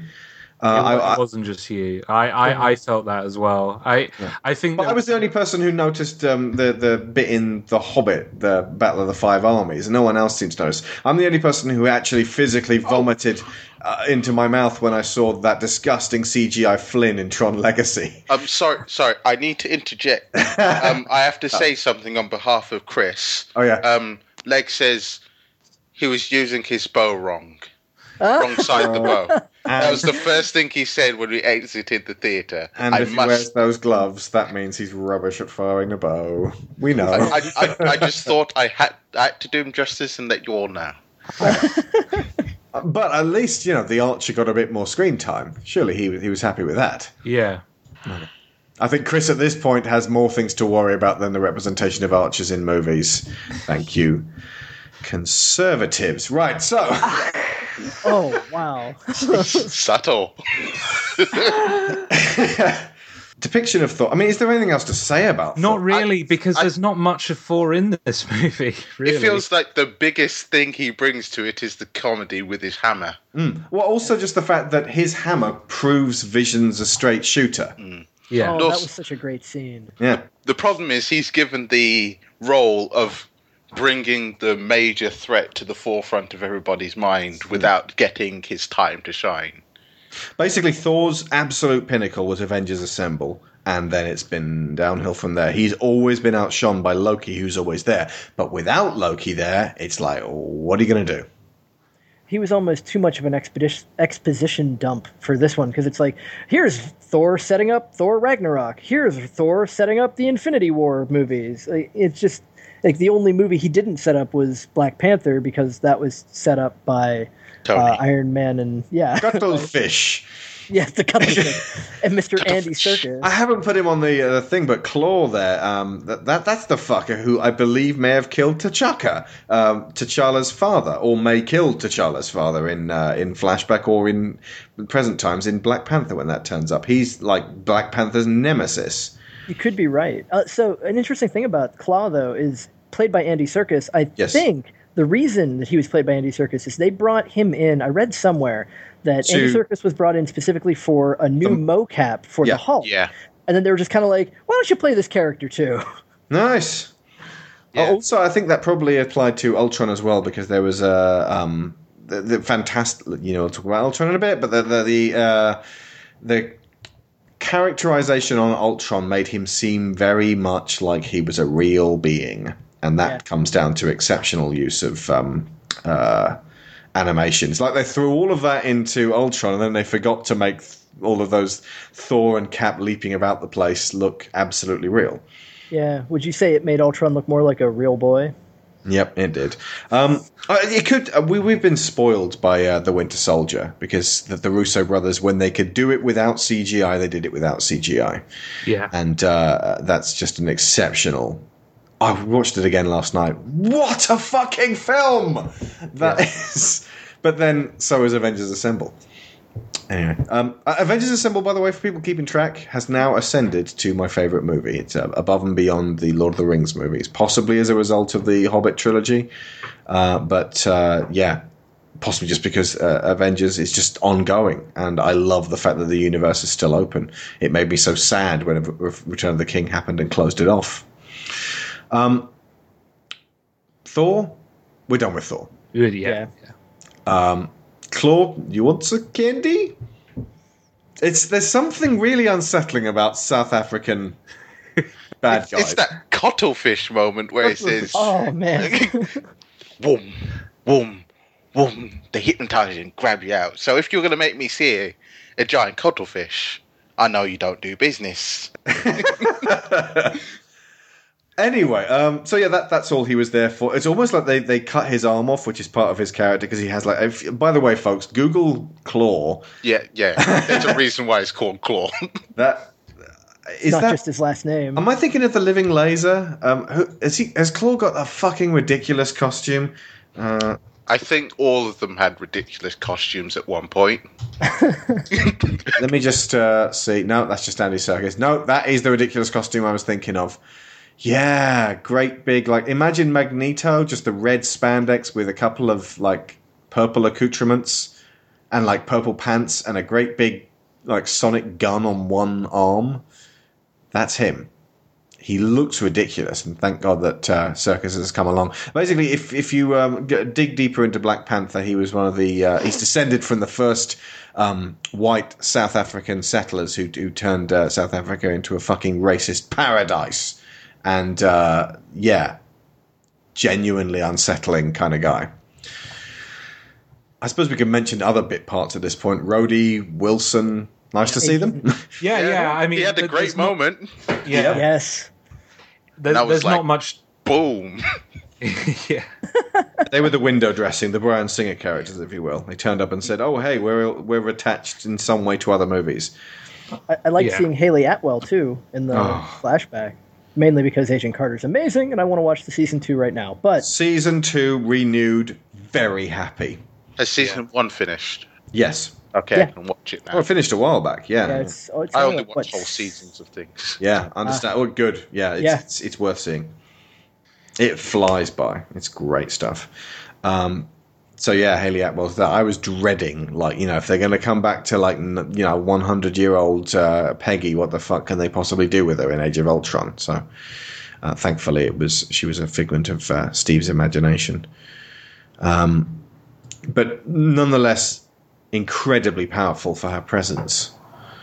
Um, Speaking of bit parts, though, we can't Oh, yeah. we can't forget Stan Lee's cameo of course, with the super the super whiskey from Thor. I thought you Been were. aged for a thousand years. It's not made for mortal man. Sure, sure. it's so great. Um, also, yeah, Idris Elba, who, as I, I recall, I think he was bitching about the fact that he had to be in this Avengers thing, and he'd just played. But did did he play Nelson Mandela? Yes, yeah. he had just played Nelson Mandela, and he came back to play uh, Heimdall. Um, but uh, yep, nice to see him there as well. I suppose it gave a bit more weight to Thor being there. Um, but it didn't really feel like it was actually Heimdall. It was just a, it was a, a crazed depiction of Heimdall as painted by Thor's brain. I wonder actually if part of the reason that Thor felt uh, slightly removed and not quite as blended in as everybody else did is because anything that was to do with him, they were having to tie in with Ragnarok. Oh yeah. Because that means that any development he does, like the things that everybody else was scared of, were very specifically character related. His was plot related, and we know it's plot related because we know what's coming. It feels like they could have had some Jane in there. When like not, not a lot of people know this because they, it was at the tail tail end of the Dark World. I think listeners to this show will know this, but if you've seen it on DVD as well, but he came back and he reunited with Jane. That's not in the film. It's at the very, very end. That's the closer. That's the kiss off. That's the post credit sequence. Um, oh, by the way, that scenario um, when Jane runs to the window and then immediately like comes out and and, and then get locks lips with him. That's actually Chris Hemsworth's wife on Yeah. uh, in uh, in Hong Kong. Uh, it's it's seamlessly matched. She's wearing a wig. Um, so yeah, when he kisses her, that's an absolutely genuine kiss of of uh, of uh, true love.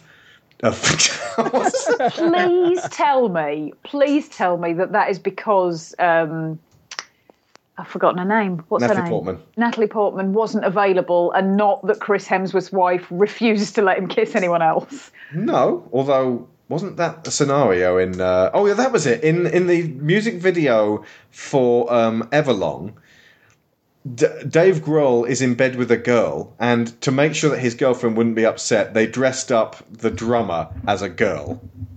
You said a whole bunch of names. I have no idea who they are. Lead singer of the Foo Fighters. Oh, okay. That's, Yeah. that's something I reckon. Sorry. Anyway, so but it's it's it's a really nice sort of end scene.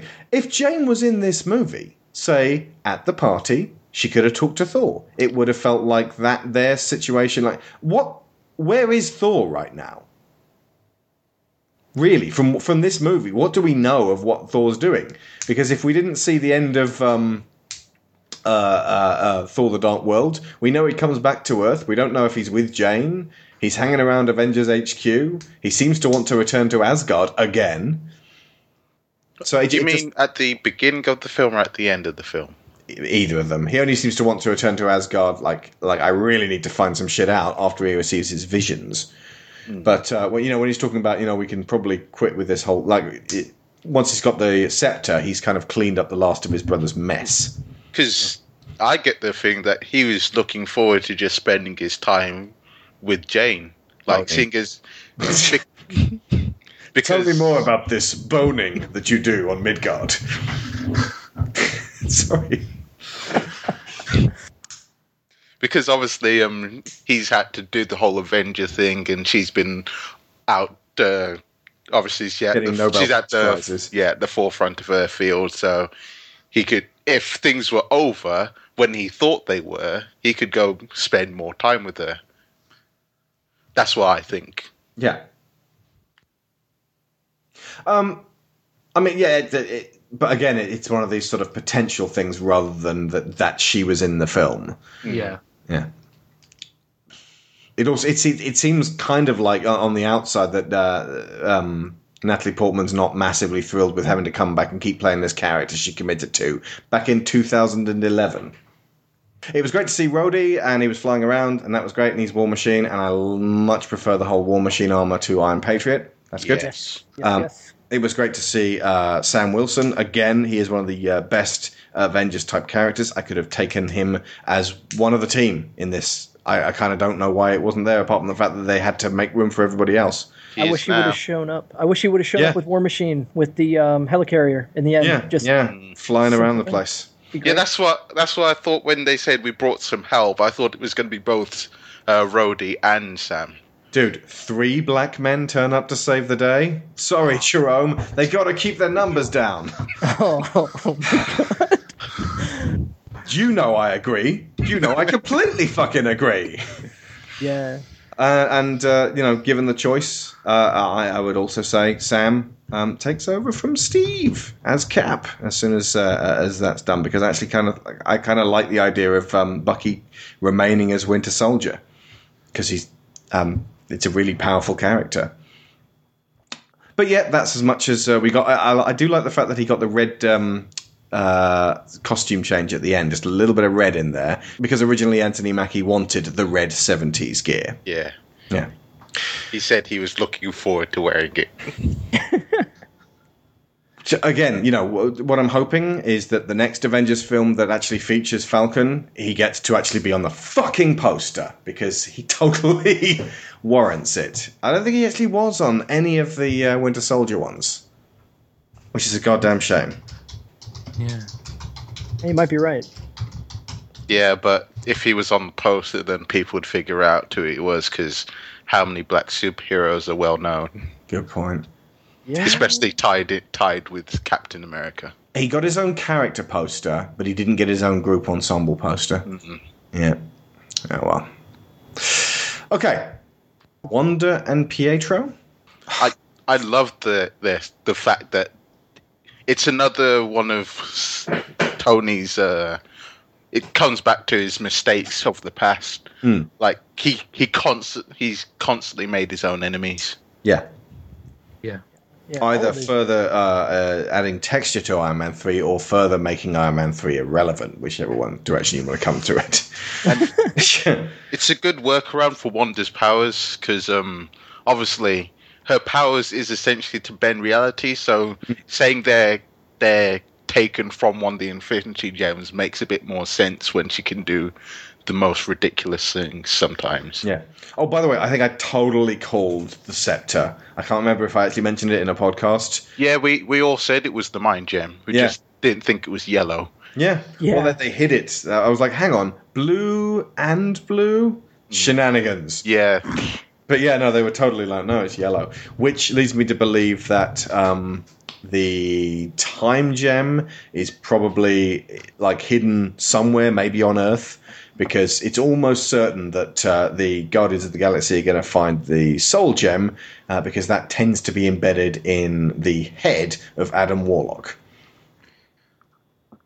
who's like a major Thanos um, Yeah. adversary. And Yeah. almost certainly will be turning up in Guardians too. Adam Warlock's got a whole lot of shenanigans with the Soul Gem. So yeah, I wouldn't I wouldn't be surprised if it turns out to be him. I do wonder what their plan was when Guardians was originally going to lead directly into Avengers 3 and there wasn't going to be a Guardians 2. Hmm.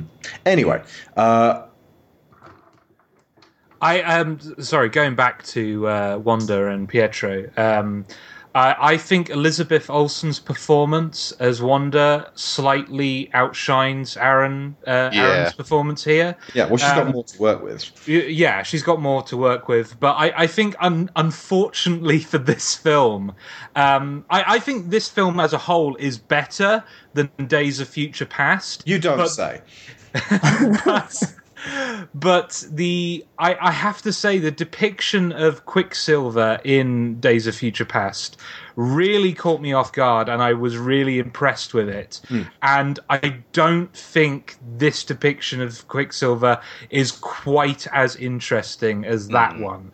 Um, just mainly because you you talked about it on on your podcast you talked about how quicksilver feels like he's waiting for everyone to catch up and, Yeah. and there's so much depth um that that that action sequence of Quicksilver in Days of Future Past, it's it's fun and it's fantastic to watch, but it speaks a lot to that character as well. Um, just his perspective on the world and how he views everything that's going on around him. Although Whereas I in, do still call bullshit on that Walkman situation, you know, when he's running around, if I could save time in a bottle. During that whole sequence, all Quicksilver would have been able to hear from his Walkman was,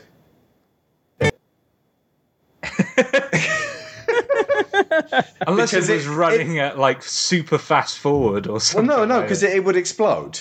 He may Yeah, he may be a pretty good at like rewiring shit, but you can't make a Walkman go as fast as him. yeah, Uh, He he ran faster than bullets, so uh, that he wouldn't have been able to hear shit from that Walkman. yeah, true enough. But for a rather more eerie version of events, uh, listen to that tiny fragment of the beginning of the song, stretched out over only eight seconds. Now imagine, I mean, that, that whole sequence took place over what, 30 seconds? This would be three times more creepy.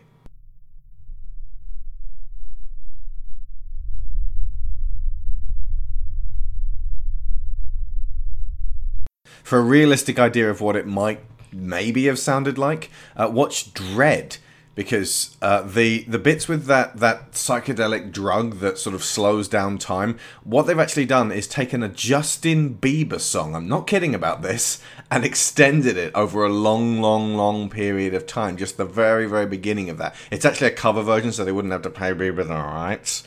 It's very unsettling.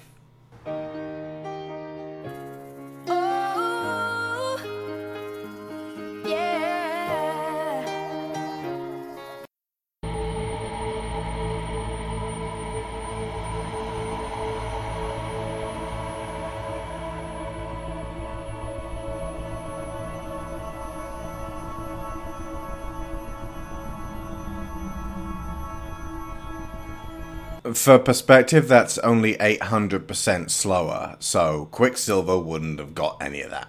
Doesn't make it any less of an awesome scene. and just unfortunately uh, I, I you, you know you can't help but compare this Quicksilver to that Quicksilver, and and that's not to say that what, what the Quicksilver we saw wasn't uh, good. Like I, I really enjoyed this Quicksilver, and I think he added a lot, especially to the hostage uh, rescue sequences. It Yeah. paid. It it really helped having a character who could move that quickly to react to, say, a train going through a uh, a street or or what have you. Um, but ultimately, I think his his character helped develop Hawkeye's character, Yeah. and and and his character fed into that character more than developed. Uh, it felt like yeah, the character kind of existed to develop another character rather than uh, be developed in his in its in his own right. As- Three, if- uh, Tony as well, because uh, of confronting him with the shit that he'd, he'd still been responsible for, and of course Wanda. yeah. Um, and Ultron as well. Technically, he, uh, he he fed into that. The there's also um, a lot of people were like, "Oh, you you, you how you you kill him and you've only just started." Blah blah blah blah blah. There's a very practical reason to actually not have Quicksilver as an ongoing Avenger, and why it's taken so long for him to appear at all. It's such a fucking great power. And it's such a catch-all power, literally catch-all power. You negate people like Steve Rogers. What's the point of having Captain America there if Quicksilver can do all of his work, apart from all the inspirational stuff? It's um, I mean, It's- it, it, it's- it, it's a nightmare to have to then write an action every single action sequence Quicksilver's Party Two to then not have to ask yourself, well, why can't Quicksilver just do all of this? Yeah. It's why he he was out of Days of Future Past as quickly as Yeah. he was in because Right, the bye bye, whole Quicksilver. situation would We're going to go to a situation where catching a bullet in midair would be really fucking useful. You know, another thing I only realised watching it the second time. Both uh, both Quicksilvers were depicted by stars from uh, Kick ass. Kick-Ass. Yep. They must have fun get-togethers. Yeah. so, which of our fact, I- Quicksil- I- Quicksilvers is coming back? I wonder. I think I did read somewhere. Um, uh, he did call up. Uh, I forget the um one from Days of Future Past. He did call him up and ask him for some pointers. Quicksilver tips. Mm-hmm. Evan Peters. Ah, okay. Wanda. I I did not expect her to be quite as creepy as she was. Like you know when, when they like after her first little like when she appears she's got the glowing red eyes and then she walks backwards through a door and it closes she was so unnerving I love the fact that she's called Scarlet Witch, and they they use kind of an old school, almost B horror movie of just speeding up the film for some of her effects. Like when she walks Yeah. backwards through that door very quickly. It's just an old practical effect, but it really feeds into that witch. It's almost like Scarlet. Um, Blair Witch, you know, like that kind of thing. Like it's throwing back to that is It- really it, it- good. It, it felt like a, a a horror movie in those moments. Like it, Yeah, it yeah. very much felt like something like The Ring or, or something like that, with the you know the creepy uh, the girl that could just uh, do all all sorts of horrible things to you if if she gets her hands on you. And in in in a sense, that's true because she shows you the, the worst fear that is in your in your head. Like she she is capable of really tearing you apart. And I, inside. Yeah. And uh, i i was really surprised by this character. She she ended up being absolutely one of the highlights of the movie. And uh, it's just great to have another female character alongside scarlet witch. Um and you, you were mentioning like quicksilver dying. I think another reason why it makes sense for that character to die is just there's so many white dudes in the avengers at this point that You can spare uh, one. You can, sp- yeah. I just, I, I would rather have Wanda become a full member of the team than Quicksilver at this point because we need some diversity in that team. oh I think yes as well, it, it does tie in with the fact that her her character in the comics, apart from the fact that her powers are very psychologically based, um, her character, any development that she's uh, or the the primary development that she's experienced has been on a psychological slant, and uh, and her main storyline is is it the House of M. yeah Yeah. That was my favorite. um, which is about her dealing with loss and how she copes with that. Um, and I think to bring a little, I mean, obviously that whole storyline isn't something that they're ever going to be able to play out because they don't have Magneto and, and all the, the X Men related parts. But I think that was a way to bring in a fragment of what people who knew that character would recognize from her and would find a point of connection with her in that and in her reaction to that. And yeah, her, uh, I mean, I. I've seen Elizabeth Olsen in just in Godzilla, I think. And It was really creepy uh, after having seen the trailers for this, then seeing her dry humping Aaron Taylor Johnson in Godzilla, her brother. So Ah, sorry, carry on, carry on, Sharon. But to, to okay. finish my point, just um, she she didn't. Um, it was a very small role, and she didn't really do much. And when people said, "Oh, yeah, she's going to be in, in Age of Ultron," I was thinking, well. I don't know. Is is she really going to be capable of anything particularly powerful? And my God, she just so impressed me. Yeah. One of the touches I really liked that they did was the way that she moves her fingers and hands, like like they sort of twitch and echo around someone's head. Yeah. Like it, it actually made my fingers twitch whenever she did it. Like because you get the sensation of locking up certain fingers and making them do that. Yeah. Yeah. Well, it's like watching a puppet master. Like that, that's what she is. She's a manipulator. yeah manipulator. she's she's tweaking and and to make somebody who who is that creepy and that um uh able to reach in and and play with your innermost self with ease to to be able to make that person sympathetic and somebody that you you ultimately end up feeling for and relating to that's a hell of a job and she pulled it off Yeah. Also, uh, the the very beginning, the first thing that happens uh, is you get to see the twins, and they're scared out of their minds because the Avengers are coming. You get to see what it's like to be on the opposing force when the Avengers are coming for you. That is not a place you want to be. But they're also anxious because while they are scared, it's like this is their opportunity. Yeah. We can finally strike back at them. Yeah. But uh, it's it, it's that kind of played into the fact that when the um, uh, uh, Iron Legion touched down and starts saying, you know, please do not be alarmed. Uh, someone, you know, people had drawn over Stark's um, Iron Man graffiti on the wall with green dollar signs on the face. The Avengers are not massively popular outside of their home turf. And uh, that was something that definitely needed addressing. And Yeah. the fact that this film takes it to a. Uh, originally, Whedon promised a smaller story, and technically, this is the kind of event that gets mentioned on the news, but they can't really talk about how fucking close humanity came to extinction there, or at least a really serious incident. Uh, all they can really say is the Avengers kind of saved the day over in this place and in Sokovia. the city literally no longer exists. Yeah, yeah. They di- they didn't save the city. They did save the people. But it's uh, it it's it's a great way of showing they had to earn that by the end. They had to actually.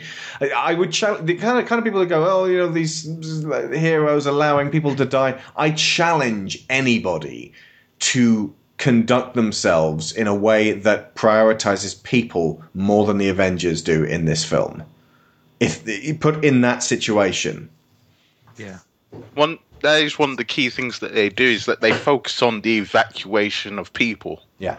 Like something that most most movies like gloss over is the fact that these ordinary people are trapped in- within a battlefield. Yeah. Yeah. Like you need to evacuate them. I thought it, it would be just like, right, we've cleared the city, now we can fight all the robots, and like that it would be nice and easy, but they focused on the fact that it, it takes a long time to clear that many people, and that's right at the point when they're at their most vulnerable. E- even during the fight between Hulk and uh, Iron Man, Yeah, uh, the the, yeah. the citizens are very present, Hmm. um, and and the a lot of the dread in that scene is not uh, you know fear for Tony, but fear for everyone around them, and it, and and the camera's not ignoring those people; it's drawing your attention towards them and going, look at what could happen if at any at any moment like. Iron Man or, or the Hulk made uh, the wrong move or the wrong step. Like people could have died. A lot of people could have died, and and you know, Iron uh, Tony chooses to end the fight by uh, shoving uh, Hulk into you know a construction site that has been abandoned, and he's choosing that as a battlefield because he knows the least amount of people are going to be hurt. But even still, like they do show you all the people who have got you know scars and what have you from the rubble of that. Like p- people haven't died, but they've certainly been injured uh, as a consequence of these two's you know these two uh, like godlike being uh, godlike beings having a scrap with each other and that's so refreshing to focus in on that and actually show the consequence when man of steel felt like well they're crashing into all these buildings. I'm sure everyone's fine. The, the thousands and thousands of people who died because zod and and uh, superman had to smack each other through skyscraper after skyscraper.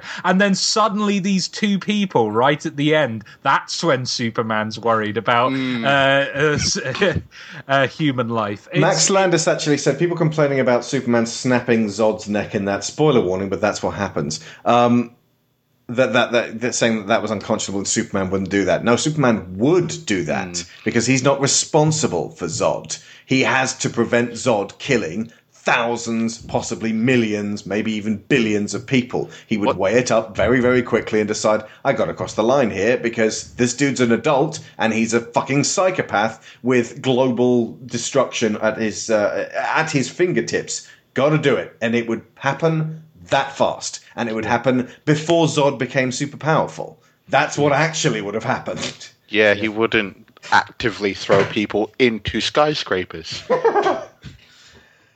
But like, enough that Rex that. Banner. Like immediately when they're flying away and they're all hmm. just like they're, they're standing around in the in the Quinjet, not knowing what to say, and Banner's just like a wreck in that blanket. That's why Hulk leaves at the end. Like He one, can't allow that to happen again. He needs to go somewhere quiet and alone. one, one, one of the ways I like described his Bruce Banner is a suicidal pe- person hmm. who can't kill himself.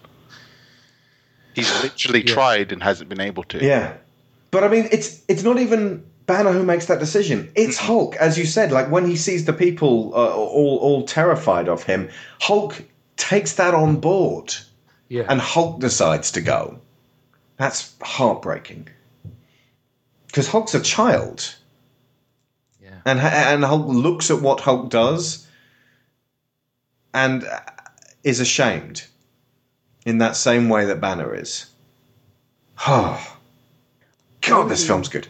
I mean, it's not as good as Winter Soldier, but it's fucking good. yeah. I would be really curious to see. So we see what Scarlet Witch puts in everybody's minds, except for Banner, and I'd be really curious what that was that drove him I to do, do you know what I think that the thing is I think I know what it is and we saw it uh, the Hulk the rage monster the the out of control beast that Banner is afraid that the Hulk is that that's what was in his mind and that's why he was thrashing out and acting the way he was this is what what we're seeing up until he sees the damage he's causing and, and snaps out of it we are seeing Banner's projection of the Hulk in his own head.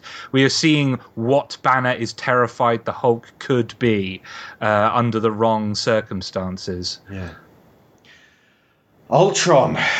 Yes. Uh, God. Yes. we shouldn't have approached this in any other way than just going down a list of fantastic characters. I, I defy you guys to find a movie with quite so many really excellent characters all lined up that they so, like so many great characters they don't literally don't have time to give them all their their dues ultron uh, watching all the trailers he seemed like megatron it was like you know i'm going to tear you apart from the inside no strings da, da, da, da, da.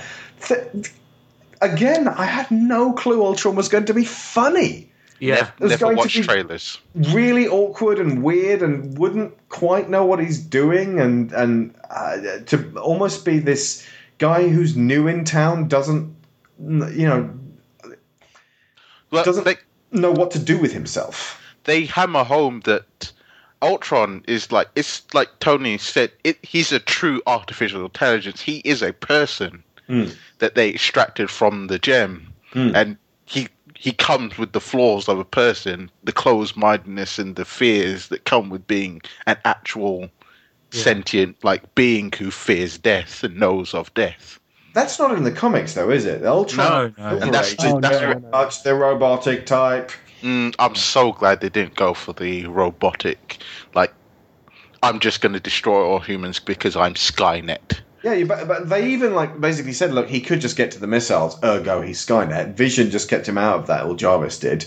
Um, but basically, if if he's not just humans must all die, then he's like philosophizing. Then he's just the architect for the Matrix. You've the, to to get him to be more than that. You kind of have to take him to the point where he is unsure of himself. I mean, Yeah. just that wake up scene at the start, Mm. like, he's like, "Oh, where, where am I? Like, he's like someone waking up. Yeah. you you you know how on on several podcasts I've described computers as idiots. Stupid. Yeah. idiots who have access to the It's world's world's largest library. library. I, I can't think of a better description for Ultron. Really, he's not an idiot, but he He's a person. he, he with is a access. he is a toddler who has access to infinite knowledge, but has none of the life experience to know what to do with it. Yeah. Um, uh, just he he sees all the disasters uh, that humankind have you know committed and all the atrocities and all of that stuff in a flash, uh, in an instant. Yeah. and he comes to the conclusion, well, it's not worth it. Then we need to we need to move past this. We, it's not. This isn't worth saving. We need something new, and he he hasn't had the time to process that. Look like this is all part of a cycle that's been happening for you know millions of years. Things are created things are destroyed things are created again. You can't just decide something's imperfect and build something perfect. That's not how life works. So you're saying basically that he develops the intelligence of the average YouTube poster. Yeah I, I I prefer to put Tatis in the big pi- big picture, but doesn't get it. Yeah. Yeah, So yeah. the Whereas average Vision YouTube was- poster. yeah but th- that's that's so much more fascinating than i'm a robot must kill all humans must kill all humans that, that that's Want to kill all humans? it's just I love It- his um. Sorry, go on, Josh. I- I think you're going to say what I'm going to say, so I'll let you say it. you sexy little Will. Here, here's where we find out if that's true. um, I love his um, like his constant reference and sort like pseudo obsession with a religion. The fact that he's constantly quoting like biblical, uh, like Ragnarok and like God sends down his massive uh, sword to wipe the earth clean or something like that. Mm-hmm. Like he becomes obsessed with that sort of biblical. Yeah, we need Noah. yeah, we need to wipe out the world so it can start again. Yeah. Oof. Was that close, Josh? Actually, I thought you were going to uh, mention his conversation with Vision right at the end, Oh, I was, I was Um, going to wait till Vision, but go on, go on. which I, I, I mean, uh, we'll get onto Vision later, but I, I consider that to be like that's the cap for the Yeah. movie. That conversation with him and Vision uh, kind of encapsulates like what Ultron was all about. He's terrified. He's afraid that uh, at any moment he'll be wiped off, and he's alone. Like he's the only one of him apart from Vision, um, and just to have that conversation between two people who are outside of humanity, um, who are arguably superior to humanity, just having just uh, completely opposing views, but they're they're you know they're being like a mutual respect of each other, um, and and and ultimately Vision just taking a longer view on things. I think uh, uh, the problem that Ultron has is that he has. Um, No patience. he has no patience. Yeah, uh, he he he has a lot of you know.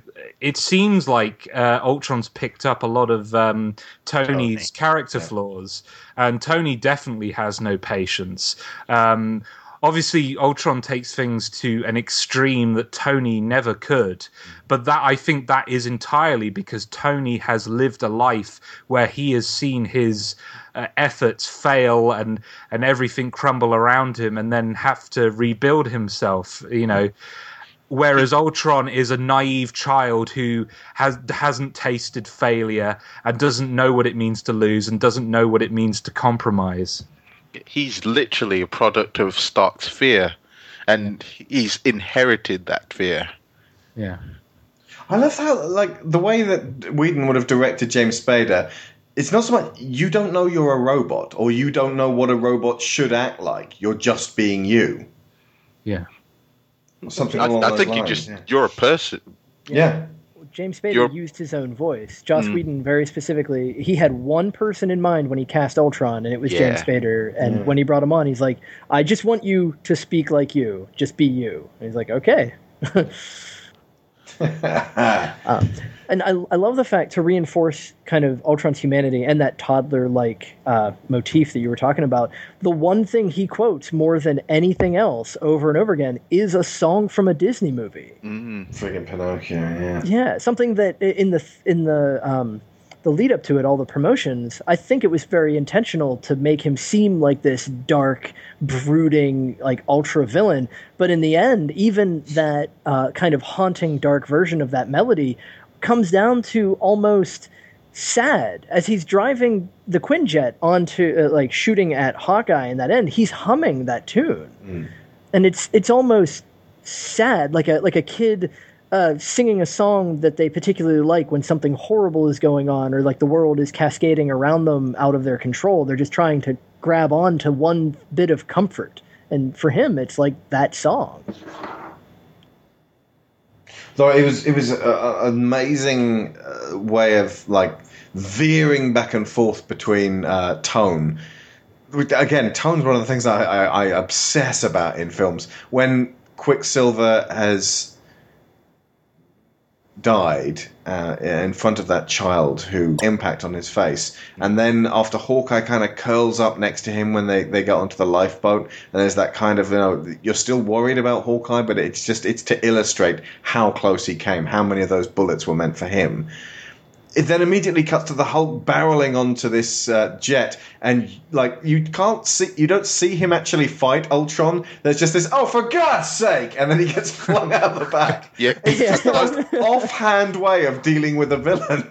it, they had to get in a, a puny god moment. Yeah, yeah, pretty much. And and then the fact that it's then Scarlet Witch who actually deals with him. It's not Tony. It's uh, uh, she she trusted him, and as a result, her brother died. And so there needs to be that that sense of, um, I suppose, justice on her part. Like she's kind of making amends for her failure to see what he was made of. but also in a sense that she's the person who has the most right to Yeah. take him down because ultimately if he is a person and not just a, a you know mustache twirling villain then it's not that simple to just say well he's clearly evil. We have every every right here to tear him to pieces. There needs to be a good reason. And she has a personal reason. And for most interpretations those are the best reasons.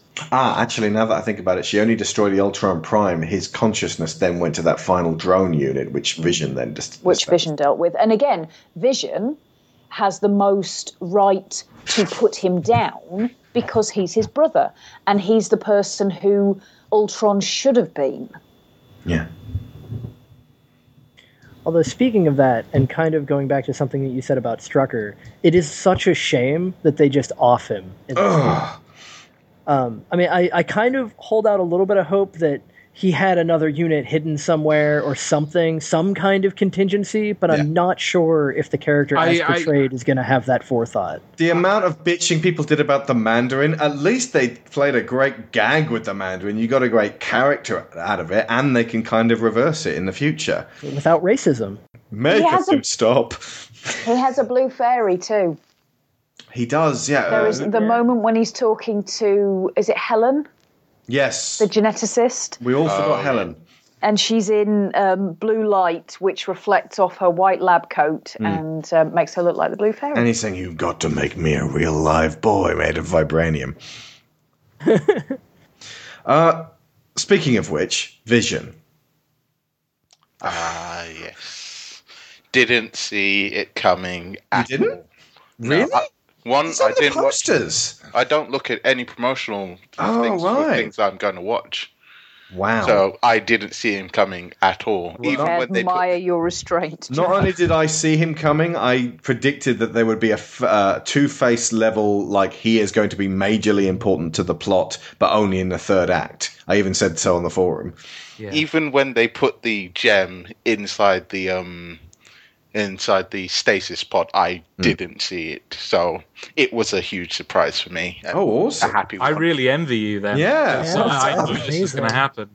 Um, I, I I think it says a lot that the the only complaint I have about Vision is that there just wasn't enough of him. Yeah. Um, I I think Paul Bettany was fantastic, and He always is. was. Oh, yeah, I can't think of a single time he's been anything less than fantastic. Yeah. Even in terrible movies, Paul Bettany's uh, usually Yeah. the best thing in it. I don't know if you've seen oh, what's it called? Uh, the horrible. Um, number one.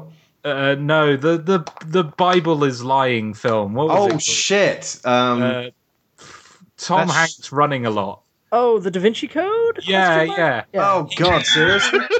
yeah. but Paul Bettany was the best thing in that film. he was also that one with the angel with the machine guns. yeah. What? Yeah. Okay, let's talk about Vision, please. Let, us talk about Vision. Um, I, I, what I liked um, about this character is that they really uh, focused in on kind of him being the the the, uh, the evolution of humankind rather than just being a robot, Yeah. which is what he's kind of been in Uh, in the comic books. He's just kind of oh, he's an android that looks kind of hu- like an awesome Frankenstein's monster. Yeah. Whereas here, he's kind of like a symbol for what we should all uh, aim to be, and having him lift Thor's car- uh, F- Thor's hammer uh, is really symbolic of that. It's like he is worthy of that power because he is a true noble spirit. Um, I did s- love, by the way, Steve like moving it a little bit and Thor Yeah. Even Lyra loved that bit. yeah. Yeah, whosoever be he worthy shall have of the power. Whatever, man. It's a trick. Oh, it is much more than that, my friend. If I lift it, do I get to rule Asgard? Yes, of course. I will be fair but firmly cruel. be right back.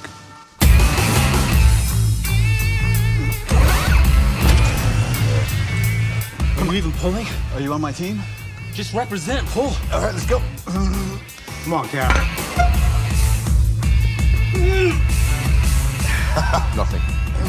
Oh, no, no, that's not a question I need answered. The handle's imprinted. Whosoever is carrying Thor's fingerprints is, I think, the literal translation. Yes, well, that's a very interesting theory. I have a simpler one. You're all not worthy.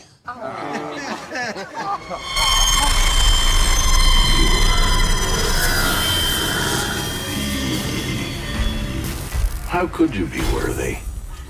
You're all puppets, tangled in strings.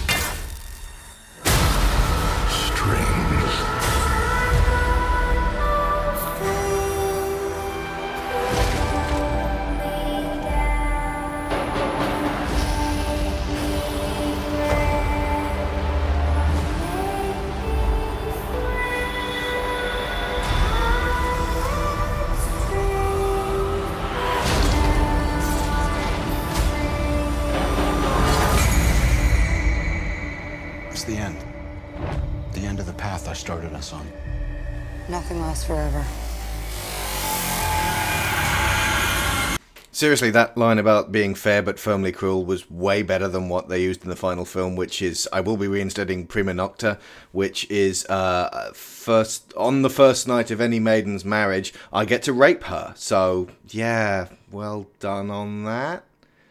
It's okay. Uh, you know what? It's it's fine. It's fine for Loki to say that is my bargain, you muley quim, because he's a villain and he's trying to fuck with her at that point. It's not okay for Tony to talk about that. It's the only like the tiny issue I had.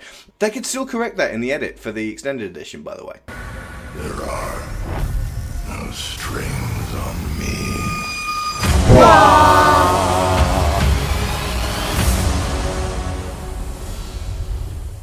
Back to Vision. the best one of the best lines he has is when he says, "I'm on the side of life."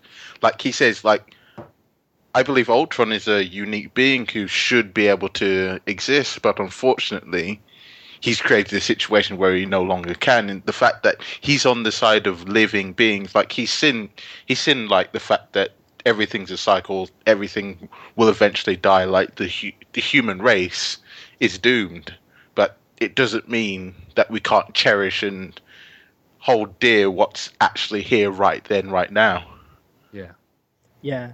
Uh, what I love the most about the Vision is while Ultron is very much Stark's child, Vision feels more like a child of the Avengers as a whole because it was um, like it was uh, Hawkeye and Black Widow and Captain America that saved the cradle with the the synthezoid body in it, and then it was Stark and Banner that started like uploaded Jarvis into it, and then it was Thor that actually gave it the the jolt at the end. So it was like a collective effort of everybody, whether they meant to or not. Um, nice, yeah. bringing the vision together. So the vision kind of represents um, what could have, what Ultron could have been if Stark had done it with other people, in a sense. In in, in my mind, the Vision's almost a, a walking embodiment of the power and the heart of the Avengers as a team. But I, I also like that the fact that technically he is a failure. Like both him and Ultron are failures. They're just failures in completely different ways. You want to elaborate on that? Uh, yeah, I was gonna Yeah, that- please. Obviously, Ultron was supposed to be the protector of the Earth, and he ends up being the great destroyer of it. Whereas um, Vision was supposed to be Ultron's great destroyer, and instead he he's the exact opposite. He's on the side of preserving all life if possible. I'm looking forward to future movies where he ends up being he ends up uh, going against what the Avengers actually want. True, yeah. If they can keep um, Bettany around for that, uh, I mean, also they have a slight amount of flexibility on who can, how the vision is embodied. Yeah. Um, but uh, yeah, they should definitely keep him around as much as possible. I did not expect him to be as pure as Yeah. he was. He's uh, often starts out as somebody who's going to be an antagonist for the Avengers. He hunts them down and uh, is actually remarkably effective at taking them out. He does a lot more phasing, but um, the, the the positioning him as what Ultron could and should have been. It was an elaboration of the Frankenstein story. Also, the mythology of the golem Yeah. if you will. Just the idea that, you know, had Victor been able to continue in a less of a fatalistic way, uh, it's possible he could have imbued something with uh, uh, what we would consider a soul or humanity, or something even transcending that. Instead, he creates something that doesn't quite know what it's doing and ends up destroying. Just in the case of Ultron, it's a grander scale than that. On a side note, that means that uh, as Frankenstein's monster, Ultron should really have destroyed uh, his creator's one true love, which would have been Pepper. So I'm kind of glad Pepper wasn't in this film. It would have put her in, in dreadful danger, even though her absence, much like the arc reactor, weakens Tony's character. This is the first time he's had to get by without her, and it he feels diminished as a result. But I do like the way that they explained Vision's look, including his uh, cape. The only other cape in the MCU seems to be uh, worn by Thor, uh, and Vision was inspired by Thor. In terms of the creation of artificial intelligence, though, could it be argued that you cannot imbue something with a soul? You can't give something a soul. That's something it has to acquire for itself. Indeed.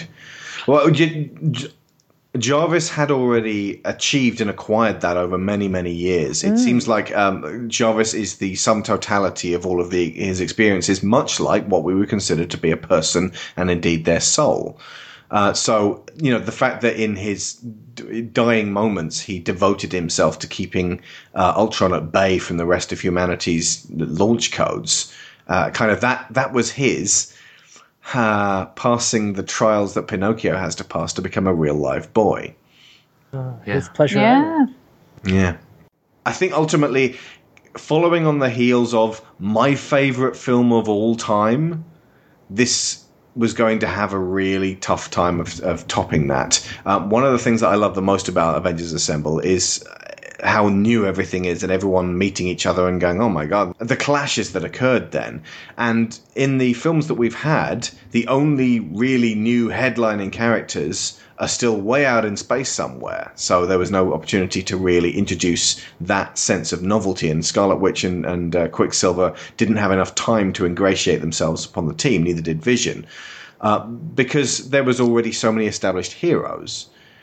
But later, you know, in phase three, there's a hell of a lot of new heroes turning up. So I, I have huge hopes uh, looking for for that same sense of like finally bringing this team together again, Infinity War, and obviously I have major investment in what's going to happen in Civil War.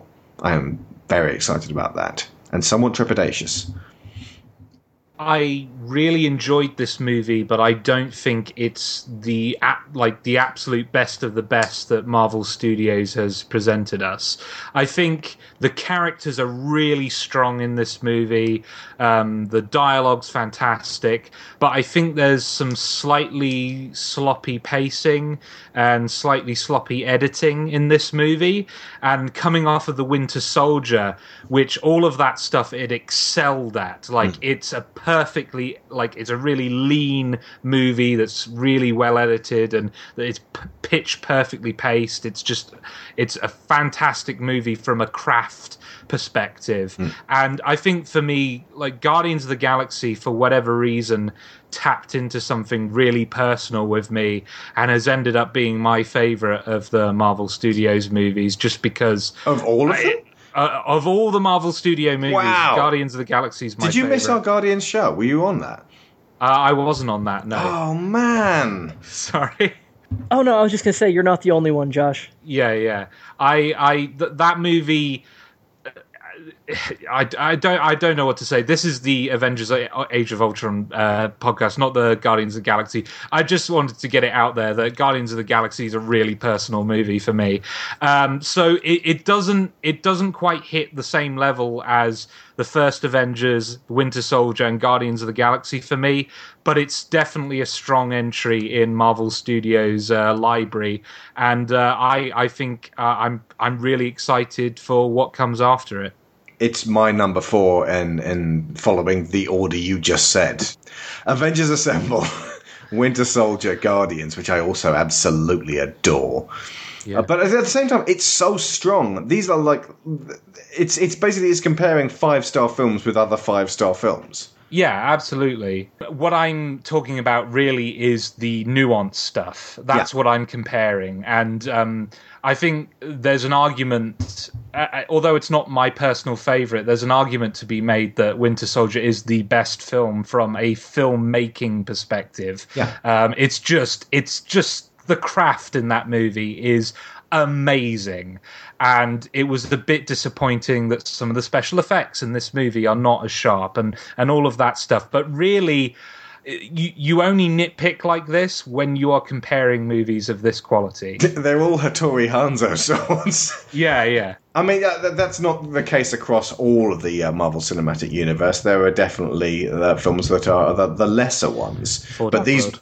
Yeah, thought I well, Iron Man three, but um, the Iron Man two, but these at the very top it's it's it's it's kind of reassuring, as I said at the very beginning, that Avengers Age of Ultron is not the best of the bunch because that would imply that you need this scale, this amount of uh, people, this amount of characters, and uh, and different threads all working at once to achieve the absolute best, which no other film can really do. It, it's heartening to know that you can just do it with Guardians, just with five newcomers. You can just do it with Winter Soldier and focus on Steve. You can, like, the Avengers Assemble, a lot fewer heroes, but my God, what a film that is! My God, I love Avengers Assemble. Uh, to me, uh, Age of Ultron, compared to Avengers Assemble, is to me also kind of uh, in the same way that I can compare. Um, I want to say Winter Soldier to Guardians of the Galaxy, where I can say that Winter Soldier is probably the best, like mechanically, of the movies.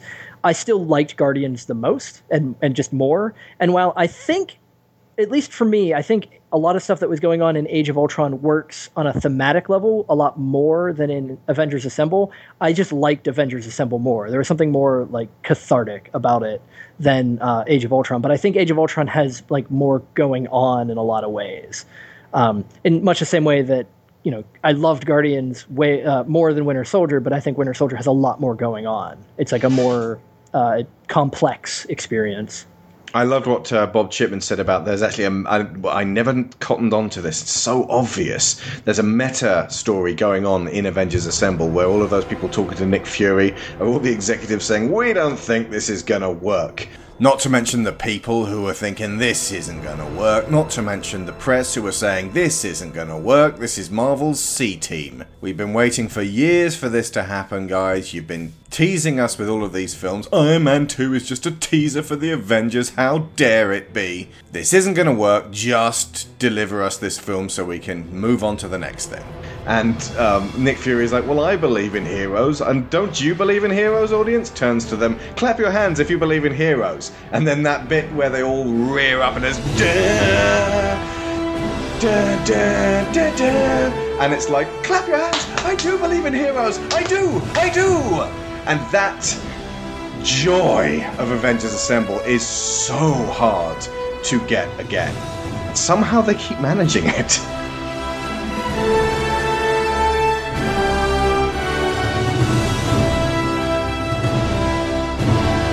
Because, Uh, I mean, like, really, this Age of Ultron is a lot more joyful than it really has any right to be. There's a lot of tragedy going on in here, quite a lot, quite a lot of death, quite a lot of uh, heartache, um, and and somehow they managed to come away from it all smiling, and and you get that sort of uh, the, the the assembling moment at the end with the new team, and uh, you know you want to talk about diversity? Two black guys, two ladies, one white guy, and a guy with a red face who's actually a computer. A synthezoid, please. A th- synthezoid, sorry. Um, but but yeah, the the you know that that's that speaks well of the fact that they're going to be progressing onwards, and it won't be quite so much like a friggin' Abercrombie and Fitch poster, but because ultimately they they can step away from their their the, the core three and a Hulk. We'll finish now, but uh, we're going to end on that on that piece of music. Uh, before we go, I'm going to play you folks the trailer for Tiger's Eye, which is the new story in Phase One of New Century. I'm doing away with the whole idea of seasons. It's Phase One. Cartographer's Handbook, Secret Rooms, and now Tiger's Eye. And like Marvel's Phase 1, you don't have to do them all in order. You can pick them up at any point. So if you want to start a completely different series, a completely different character, a completely different world, Tiger's Eye.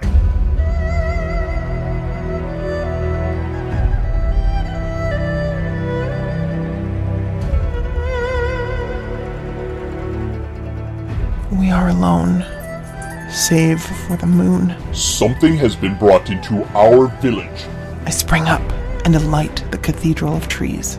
Plundering these dark places, they found a magic there they did not understand, but were so eager to possess that they took it without thought or permission and gave nothing in return. You could sleep for a long time. Let yourself heal. You carry the beast alone. That is not what concerns me. I am invisible. I am still. I am ready.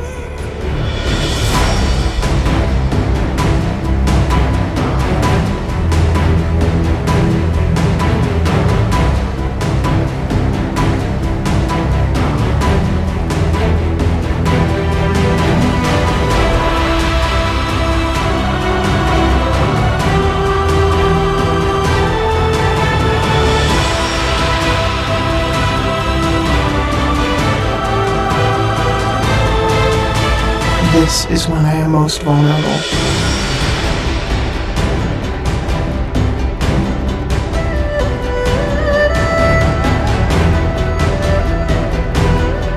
Ruminate on these words. All of you. Though we know the stories, there is always more to learn by looking deeper.